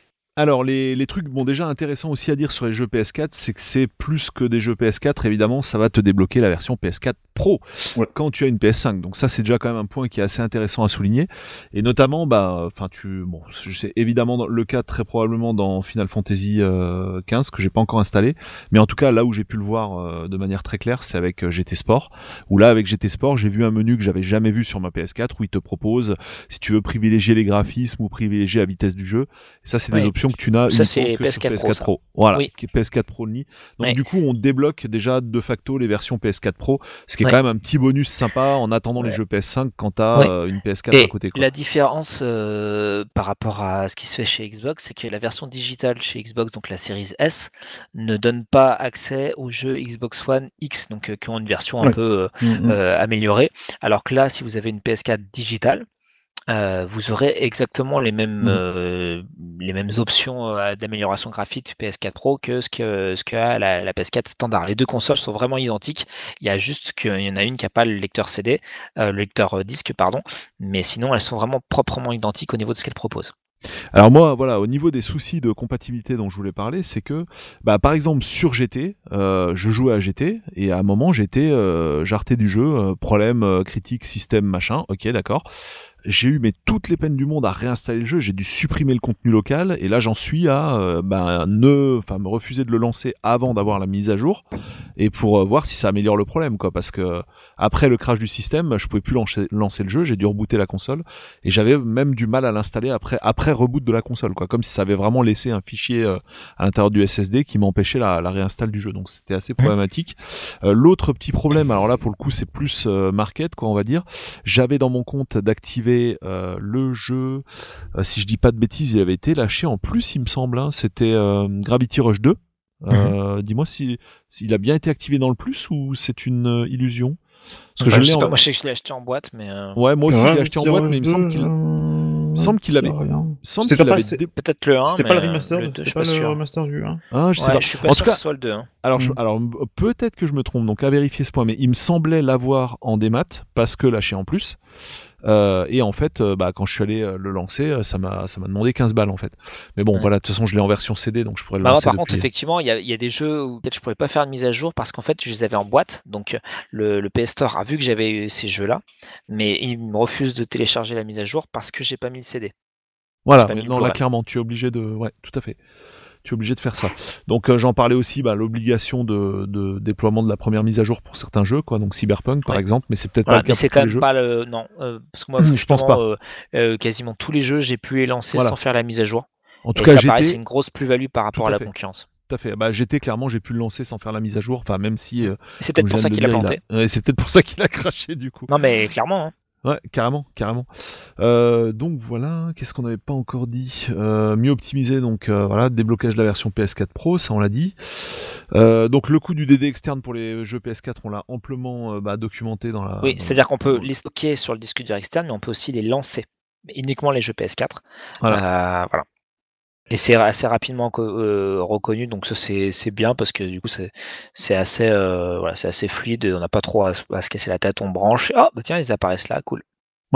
En tout cas, reste encore un, pour moi une inconnue en fait, et alors qui rejoint pour le coup la, le chapitre hardware, même si c'est du soft, c'est euh, en lançant vraiment un gros jeu, vraiment PS5, qui mette euh, ben, fortement en contribution les capacités graphiques de la console. Est-ce que le ventilo reste euh, d'un niveau de nuisance sonore audible ou pas? Ça, Euh, Je ne sais pas. ouais. Pour l'instant, j'ai pas encore pu malheureusement faire l'essai. Ouais, puis il faudra voir Mmh. sur la durée surtout parce que quand euh, surtout les, les, les verticales, la poussière s'immiscera bien là-dedans et tout, Mm. euh, elles vont forcément faire plus de bruit. Euh, donc euh, voilà à quel point. Mais quand même, ce qu'il faut le dire, parce que euh, effectivement, on parle de, consoles qui ont un, bruit de ventilo relativement, enfin pour certaines relativement audible. Donc a priori, il y a deux types de ventilateurs sur les consoles. Moi, je sais que par exemple sur le mien, sur ma PS5, euh, j'entends un léger bruit de ventilo. D'ailleurs, un un poil trop strident à mon goût, mais c'est quand même très très contenu et par rapport, bah, j'ai une PS4 Pro, euh, il n'y a juste aucune comparaison possible quoi. C'est que vous avez la soufflerie d'un côté et un truc qui est quand même globalement hyper silencieux. Yes. Euh, du coup, le temps de chargement très court sur PS5 et un peu raccourci sur PS4. Oui, c'est Ouais. vrai que finalement, même, enfin, comme je disais tout à l'heure, quand tu les lances du disque externe, euh, au final, t'attends pas des heures. hein. Globalement, c'est. Ah non, c'est clair. Euh, et même des jeux, alors moi je, je l'ai pas testé, mais je l'ai vu, le Spider-Man Miles Morales sur PS5. Il n'y a pas temps de chargement. C'est assez sidérant quand on se rappelle. Moi, j'ai donc j'ai adoré d'ailleurs le, premier Spider-Man sur PS4, euh, où il y avait des gros gros temps de chargement qui étaient assez sympas parce que du coup il y avait, euh, t'avais euh, bah, Spider-Man dans le métro et tout. C'était rigolo qu'ils aient les journaux et tout ça, mais c'était quand même massif et ça te coupait dans ta progression. Euh, des fois même tu passais de- du jour à la nuit, etc. Parce que voilà, on changeait vraiment de zone et tout. Et là de se dire que euh, bah, sur PS5 t'as aucun temps de chargement, ah ouais c'est quand même euh, une belle plus-value. C'est Mm, quand même quelque chose de perceptible. Astro il démarre au quart de tour. Moi par contre ce que j'ai pu tester c'est Demon Souls. Euh, et on en parlera parce que euh, bah, vu qu'il n'y a pas beaucoup de vrais jeux PS5, euh, Demon Souls est pour moi le, bah, le meilleur jeu next-gen et le seul qui, euh, qui tire un peu la dragée haute euh, au niveau euh, visuel de ce qu'on peut avoir, même s'il n'a pas de ray tracing. Et bah, voilà, il démarre très très vite. Les, ce qui est très appréciable aussi, c'est la claque, que c'est la claque. Même si, pour moi, on peut aller encore beaucoup plus loin sur PS5, c'est certain. Mais ouais, voilà, tu, tu, tu dis, ok, ça, ça pouvait pas tourner sur PS4. Ok, tu euh, et alors que c'est un remake hein, d'un jeu PS3. mais il y a une telle euh, finesse euh, en termes de, au niveau des, décors et tout, c'est ultra fluide. C'est bah, en plus, voilà, au niveau ar- artistique et sur une télé HDR, c'est vraiment sublimé. Ah, chaque, chaque, euh, chaque zone et tout, tu, tu, tu, tu prends une claque, quoi. Tu fais, ah ouais, mais Et donc là, au niveau beau. du ventilo, c'est, ça reste contenu Oui, en oui, termes oui. de Oui, ça reste contenu, il n'y a pas de souci. Il n'y a pas de souci qui plus est. En plus, c'est installé sur le SSD, donc euh, du coup, euh, c'est pas comme quand tu avais des disques mécaniques qui faisaient quand même un, un peu de bruit. Euh, là, euh, franchement, non, t'entends pas le, t'entends pas le disque. Hein, c'est, c'est, c'est, quand même assez, Ouais, sinon c'est très très silencieux. Euh, et, euh, et, là où je voulais en venir, c'était que euh, vu que Demon Souls c'est un jeu où même si t'es très très fort, il t'arrive de mourir. C'était hyper frustrant dans les Souls de bah, d'attendre, je sais plus, 30, 40 secondes de charger. Là, c'est instantané quasiment. Ah oui, non, c'est pas, quasiment, c'est instantané. Tu meurs, tu reviens. Donc bah voilà, ça pour le coup, c'est pareil, c'est des petits trucs, mais au bout de 20 morts, euh, t'as gagné, euh, bah, as gagné, euh, ouais, as gagné quasiment 20 minutes hein, de jeu. Donc euh, voilà, c'est donc oui, oui, bien sûr qu'il y, a une vraie plus-value et, et, on en reparlera d'ici 5 ans. ça nous paraîtra impensable d'attendre une minute devant un temps de chargement. Même si les jeux vont s'alourdir et tout ça, je pense que on est bien parti pour plus avoir ce genre d'atrocité, si je puis dire. Voilà. Donc finalement, la promesse PS5, bah, elle est bien. Oui, c'est tenu. Oui, oui, oui, clairement. Cool. Euh, qu'est-ce qu'il y a d'autre? On peut faire peut-être euh, un petit panel des best-sellers euh, qui vont peut-être surprendre personne, mais c'est intéressant sur PS5. On en avait parlé un petit peu hors antenne. Qu'est-ce qui se vend là aujourd'hui sur PS5 en titre PS5, hein, je veux dire? Titre PS5, alors j'ai plus le truc sous les yeux. Et surtout du Call of, du FIFA oui, bah, en top vente. forcément, euh, bah, y a, y a... Alors après, euh, je regarde, je reprends ça. Parce que on, va, retrouver ce dont on a parlé tout à l'heure, c'était les sorties du mois de novembre, mais c'était pas PS5, machin. C'était pas, PS5, euh, mais euh, il est fort probable, voilà, tout confondu. Mais c'est vrai que mm. quand tu vois que les, enfin, top des ventes, euh, alors aux États-Unis en novembre, c'est Call of Duty 1, 2, c'est Assassin's Creed et 3, c'est Spider-Man, Miles Morales. Bah, Miles Morales, tu sais que déjà que c'est sur une console Sony, voilà. FIFA et Call of, voilà, en bonne partie, ce sera sur sur oh, sur PS4. À mon avis, ils en ont vendu euh, alors, Spider-Man, peut-être moins, mais les FIFA, Assassin et Call of, à mon avis, ont vendu des, des, des, pelletés hein, sur PS4. voilà. Euh, par contre, ce qui est beaucoup plus palpable en termes de chiffres, parce qu'on commence à avoir quelques chiffres euh, sur les ventes de consoles. et par exemple, je peux vous dire qu'il y a, donc au moment où on tourne ce podcast, 107 000 PS5 ont été vendus en France versus 37 000 Xbox Series donc les deux modèles confondus. Au Japon, on est à 118 000 pour la PS5 et, 20 euh, pour la Xbox. Et au Royaume-Uni, si on reste en Europe, on est sur du 300 000 PS5 et 155 000 euh, Xbox. Donc euh, voilà, la PS5 fait un très bon démarrage, même si on a assez peu en boutique ou que c'est un peu la guerre pour arriver à en trouver. Euh, comme pour la Xbox d'ailleurs. Euh, en gros, ces chiffres de vente nous donnent un peu l'état de l'art des stocks qui ont été alloués par pays, puisque tout est parti. C'est ça, bah là, euh, ouais, c'est là tout est parti et en gros de, ce qui se dit, la PS5 fait le meilleur lancement en France, toutes consoles confondues, et également aux États-Unis, si je dis pas de bêtises. Donc ça commence très très bien pour pour Sony et pour la PS5, même si effectivement en termes de jeux exclusifs, c'est pas forcément la panacée, mais c'est quand même mieux que ce qu'on a à côté. C'est quand même plus costaud en termes d'exclus. Euh, parce que quand tu as un Spider-Man, même s'il sort aussi sur PS4, ça fait ça quand même de la gueule. Quand tu as euh, Demon Souls, même s'il est euh, jeu de niche, ça a quand même de la gueule. Quand tu as un jeu inclus exclusif Astro qui est vraiment cool, et eh ben ça, voilà, c'est des choses qui soutiennent le lancement de ta console. Quand tu les as pas, c'est pas que ça te bloque, mais c'est quand même pour l'image, c'est dommage. C'est moins smooth. Donc voilà, je, euh, petite précision aussi qui est intéressante parce que j'en en ai point parlé. Euh, j'avais abordé le chapitre euh, du fait qu'on puisse avoir la version PS4 Pro sur la PS5, mais euh, je suis pas allé au bout de la chose. Tu as mieux que la version PS4 Pro, en tout cas notamment sur Cyberpunk 2077.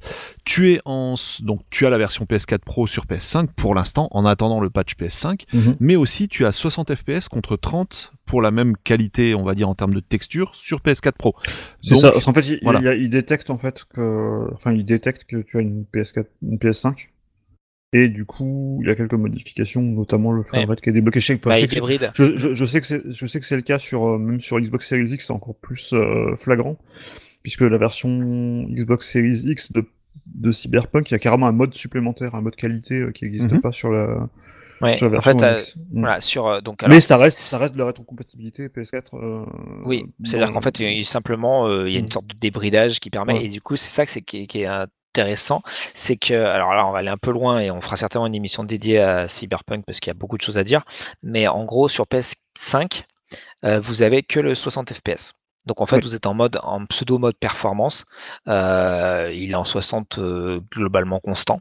Euh, donc c'est le si vous voulez tourner, jouer à Cyberpunk sur console à 60 fps, ou, jouez-y sur PS5 si vous pouvez. Et, et sur Series, en fait, vous avez du 30 fps en mode performance sur Series S. Vous avez du 30 fps en mode qualité sur Xbox Series X. Mhm. Et vous avez du à peu près 60 en mode performance sur Series X. Mais le mode performance Series X est moins bon que Ouais. le mode performance, enfin, qui n'y a pas de mode, parce qu'en fait, sur PS5, tu n'as qu'un seul mode possible, hein, tu n'as pas, t'as pas de choix. Euh, voilà, donc en gros, euh, voilà, 60 FPS PS5, et euh, si vous voulez voir le, le plus joli des Cyberpunk, mais en 30, constant, ça sera Series X. Mhm. Et vous savez tout. Sachant qu'il est déjà très très joli sur PS. Et qu'il y aura des versions. Ou PS4 euh, après, il y aura une version PS5 euh, qui sortira et qui sera euh, gratuite pour ceux qui ont acheté le jeu sur, euh, C'est ce qui a été annoncé sur en tout cas. PS4. Ouais, voilà ce qui a été annoncé. Oui. avec tout ce qui Oui, les puis là, ils vont- ils vont- Oui, mais Au bon, niveau des vont- patchs, là, pour le coup, vont- ils vont tenir. hein. je pense que là, ils, ont, ils ont intérêt à le tenir. Ouais. Là, je Oui. pense que oui. Il y a des chances. Ils ont un petit peu la pression, les cocos. On a fait le tour sur la question des jeux, euh, je pense, Oui. globalement. Après, voilà, il- le meilleur est à venir, hein, parce qu'effectivement, Ah, à War la qui a été hein. annoncé, parler. euh, le Uncharted, etc. Bon, euh, voilà, on, on sait très bien que euh, Sony n'a pas tout montré. euh, et que bah, c'est un peu comme quand tu achètes une console Nintendo, tu sais qu'il y a, il y a les, les valeurs sûres de, de la plateforme qui vont, Tout qui à vont revenir. euh, voilà. Bon, eh ben, il est l'heure de conclure, du coup. Bah, effectivement, hein, en- C'est conclure. en conclusion, bah, comme tu l'as dit, en fait, enfin, enfin, moi, ce que j'avais déjà dit lors des précédents podcasts, même avant qu'on reçoive les deux consoles, euh, je pense pas que ces consoles vont changer le game, euh, à savoir la répartition, on va dire, de, de machines entre euh, Microsoft et, et Sony. Je pense que bah, on tient euh, encore une fois très probablement un des vainqueurs de la course, même si bah, Microsoft fait de très très beaux efforts et euh, propose des chouettes, vra- des vraiment de chouettes choses avec l'abonnement, notamment le, le Game Je Pass. Et je pense euh, que là où, là où ça peut se jouer, c'est éventuellement sur des grosses exclus, notamment ce qui va se passer avec Bethesda. Mais euh...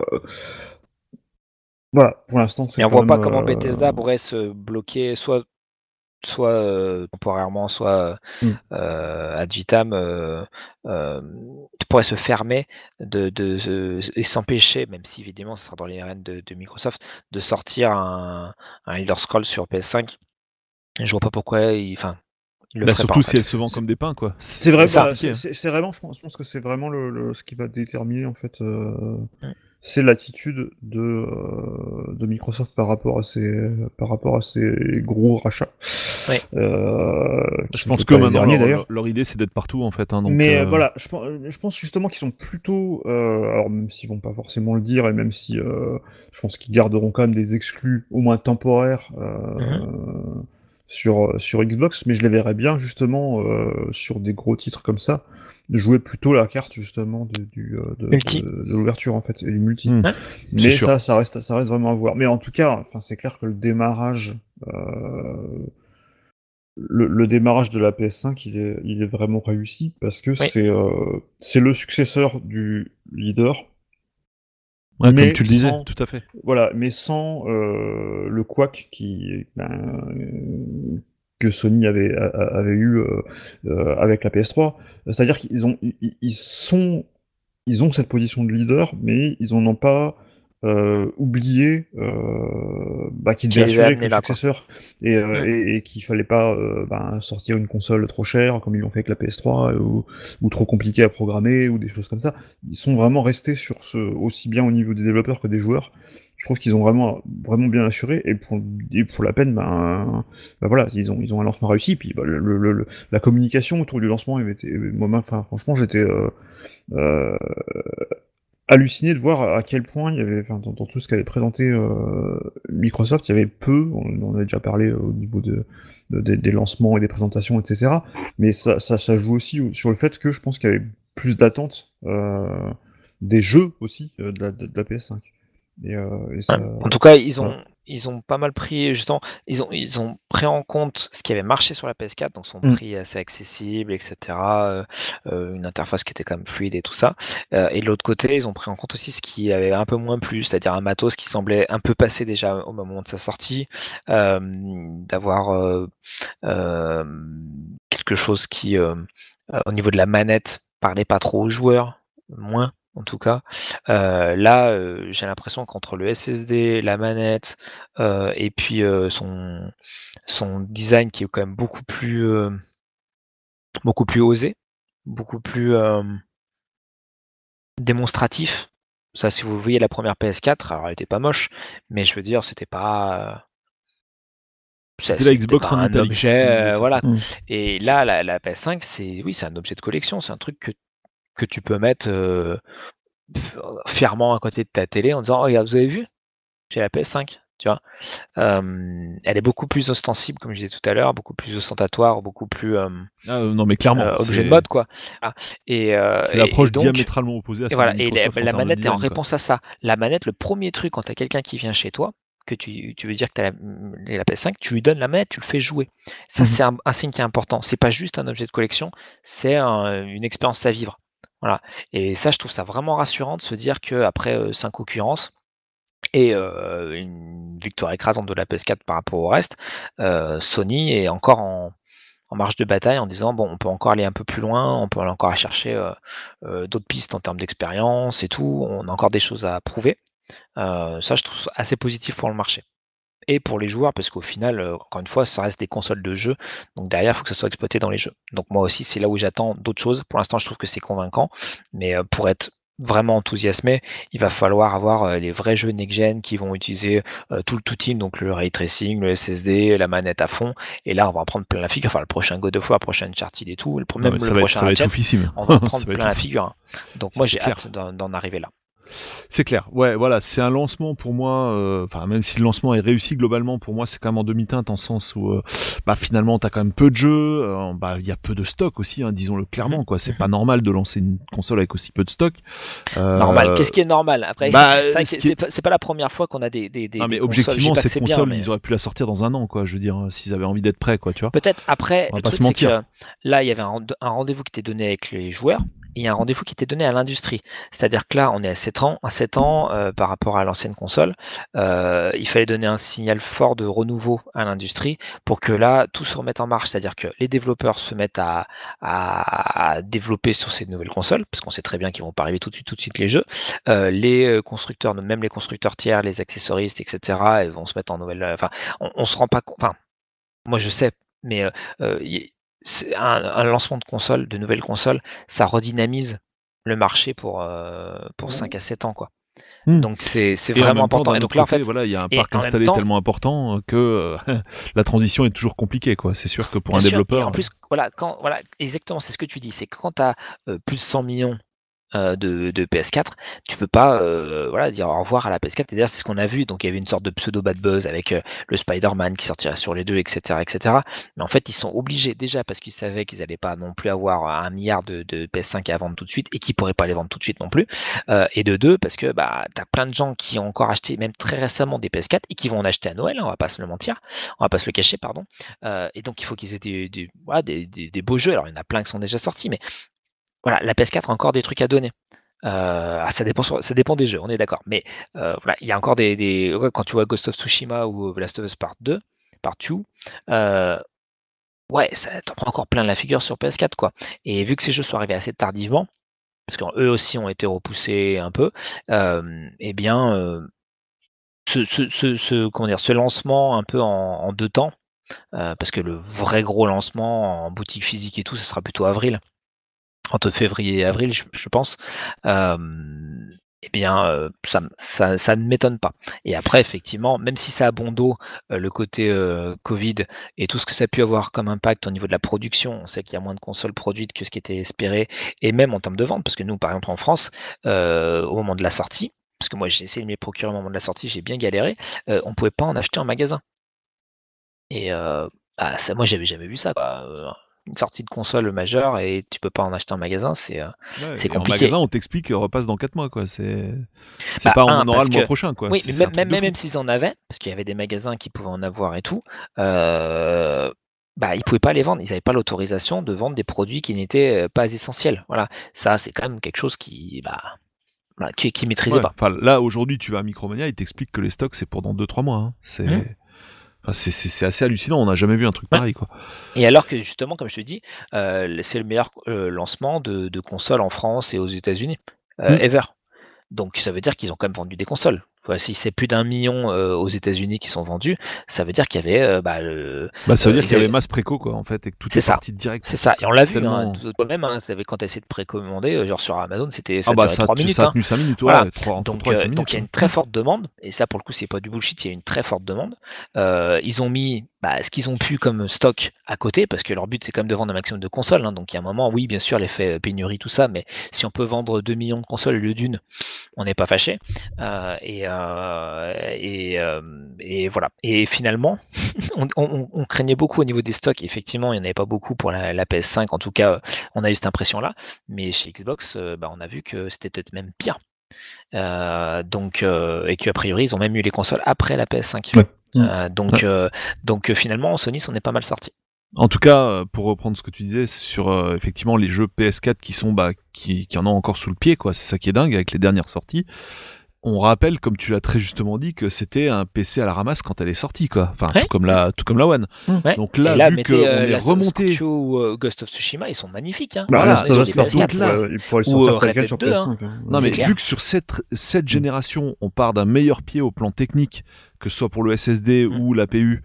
Euh, je vous laisse imaginer les jeux qu'on va avoir en fin de Ouais. vie de Ah génération. c'est clair. Ça On va être voir des- complètement ouais, on barjot. va avoir des petites merveilles, hein. C'est clair. Ça, ça va être ça va être barré quoi. Mm. Donc voilà, moi au plan purement technique, euh, je suis mitigé sur le, le SSD soudé. C'est vraiment quelque chose qui me qui me pose question en fait et qui me qui me chagrine fortement.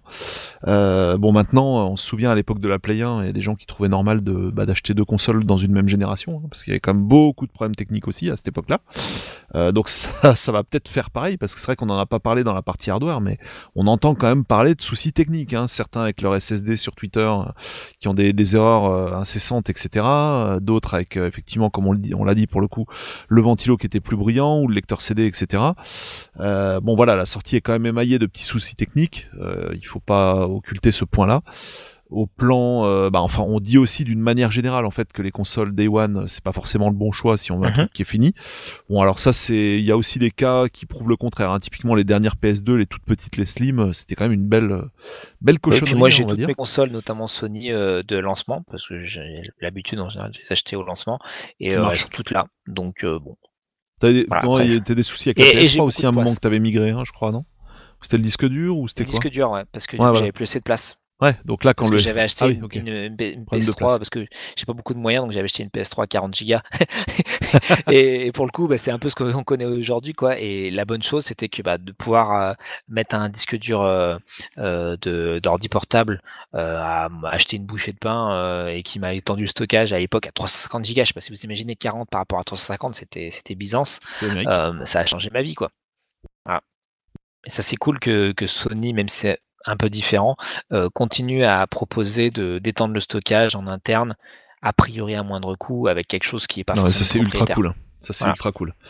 En tout cas, voilà, je pense que bon, voilà, on peut critiquer les gens qui achètent des One. euh, Enfin, en attendant, chacun fait ce qu'il veut. En attendant, pour, Oui, pour commencer. vous n'êtes pas obligé d'acheter. Voilà, numéro un. euh, mais numéro deux, euh, bien sûr qu'aujourd'hui, on va dire que l'achat n'est pas obligatoire, on va pas se mentir. Enfin, comme on l'a dit tout au long de l'émission, en termes d'offres logicielles, ça reste quand même très pauvre. hein. Pour l'instant, tu peux tourner sur ta PS4 pendant encore euh, entre 6 mois et un an, je pense. Aucun jeu problème. euh, exclusif PS5, oui.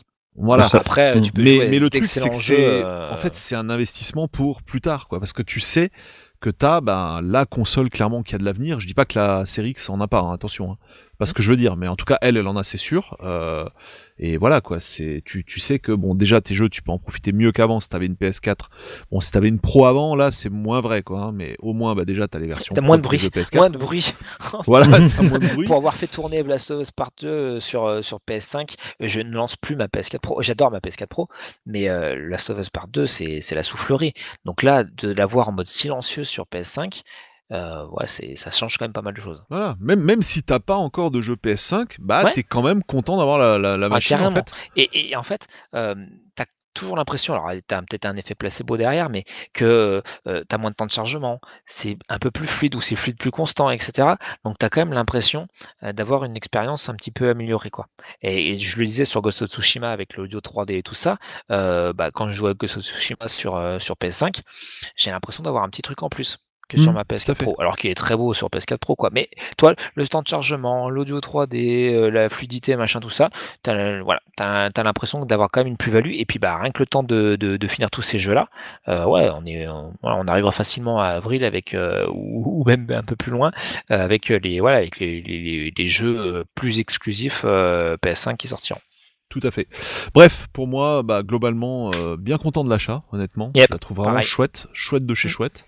Après, euh, bah, je suis aussi tenté par la série X quand même pour la science, et puis parce que bah voilà, j'aime bien, j'aime bien le design de la console.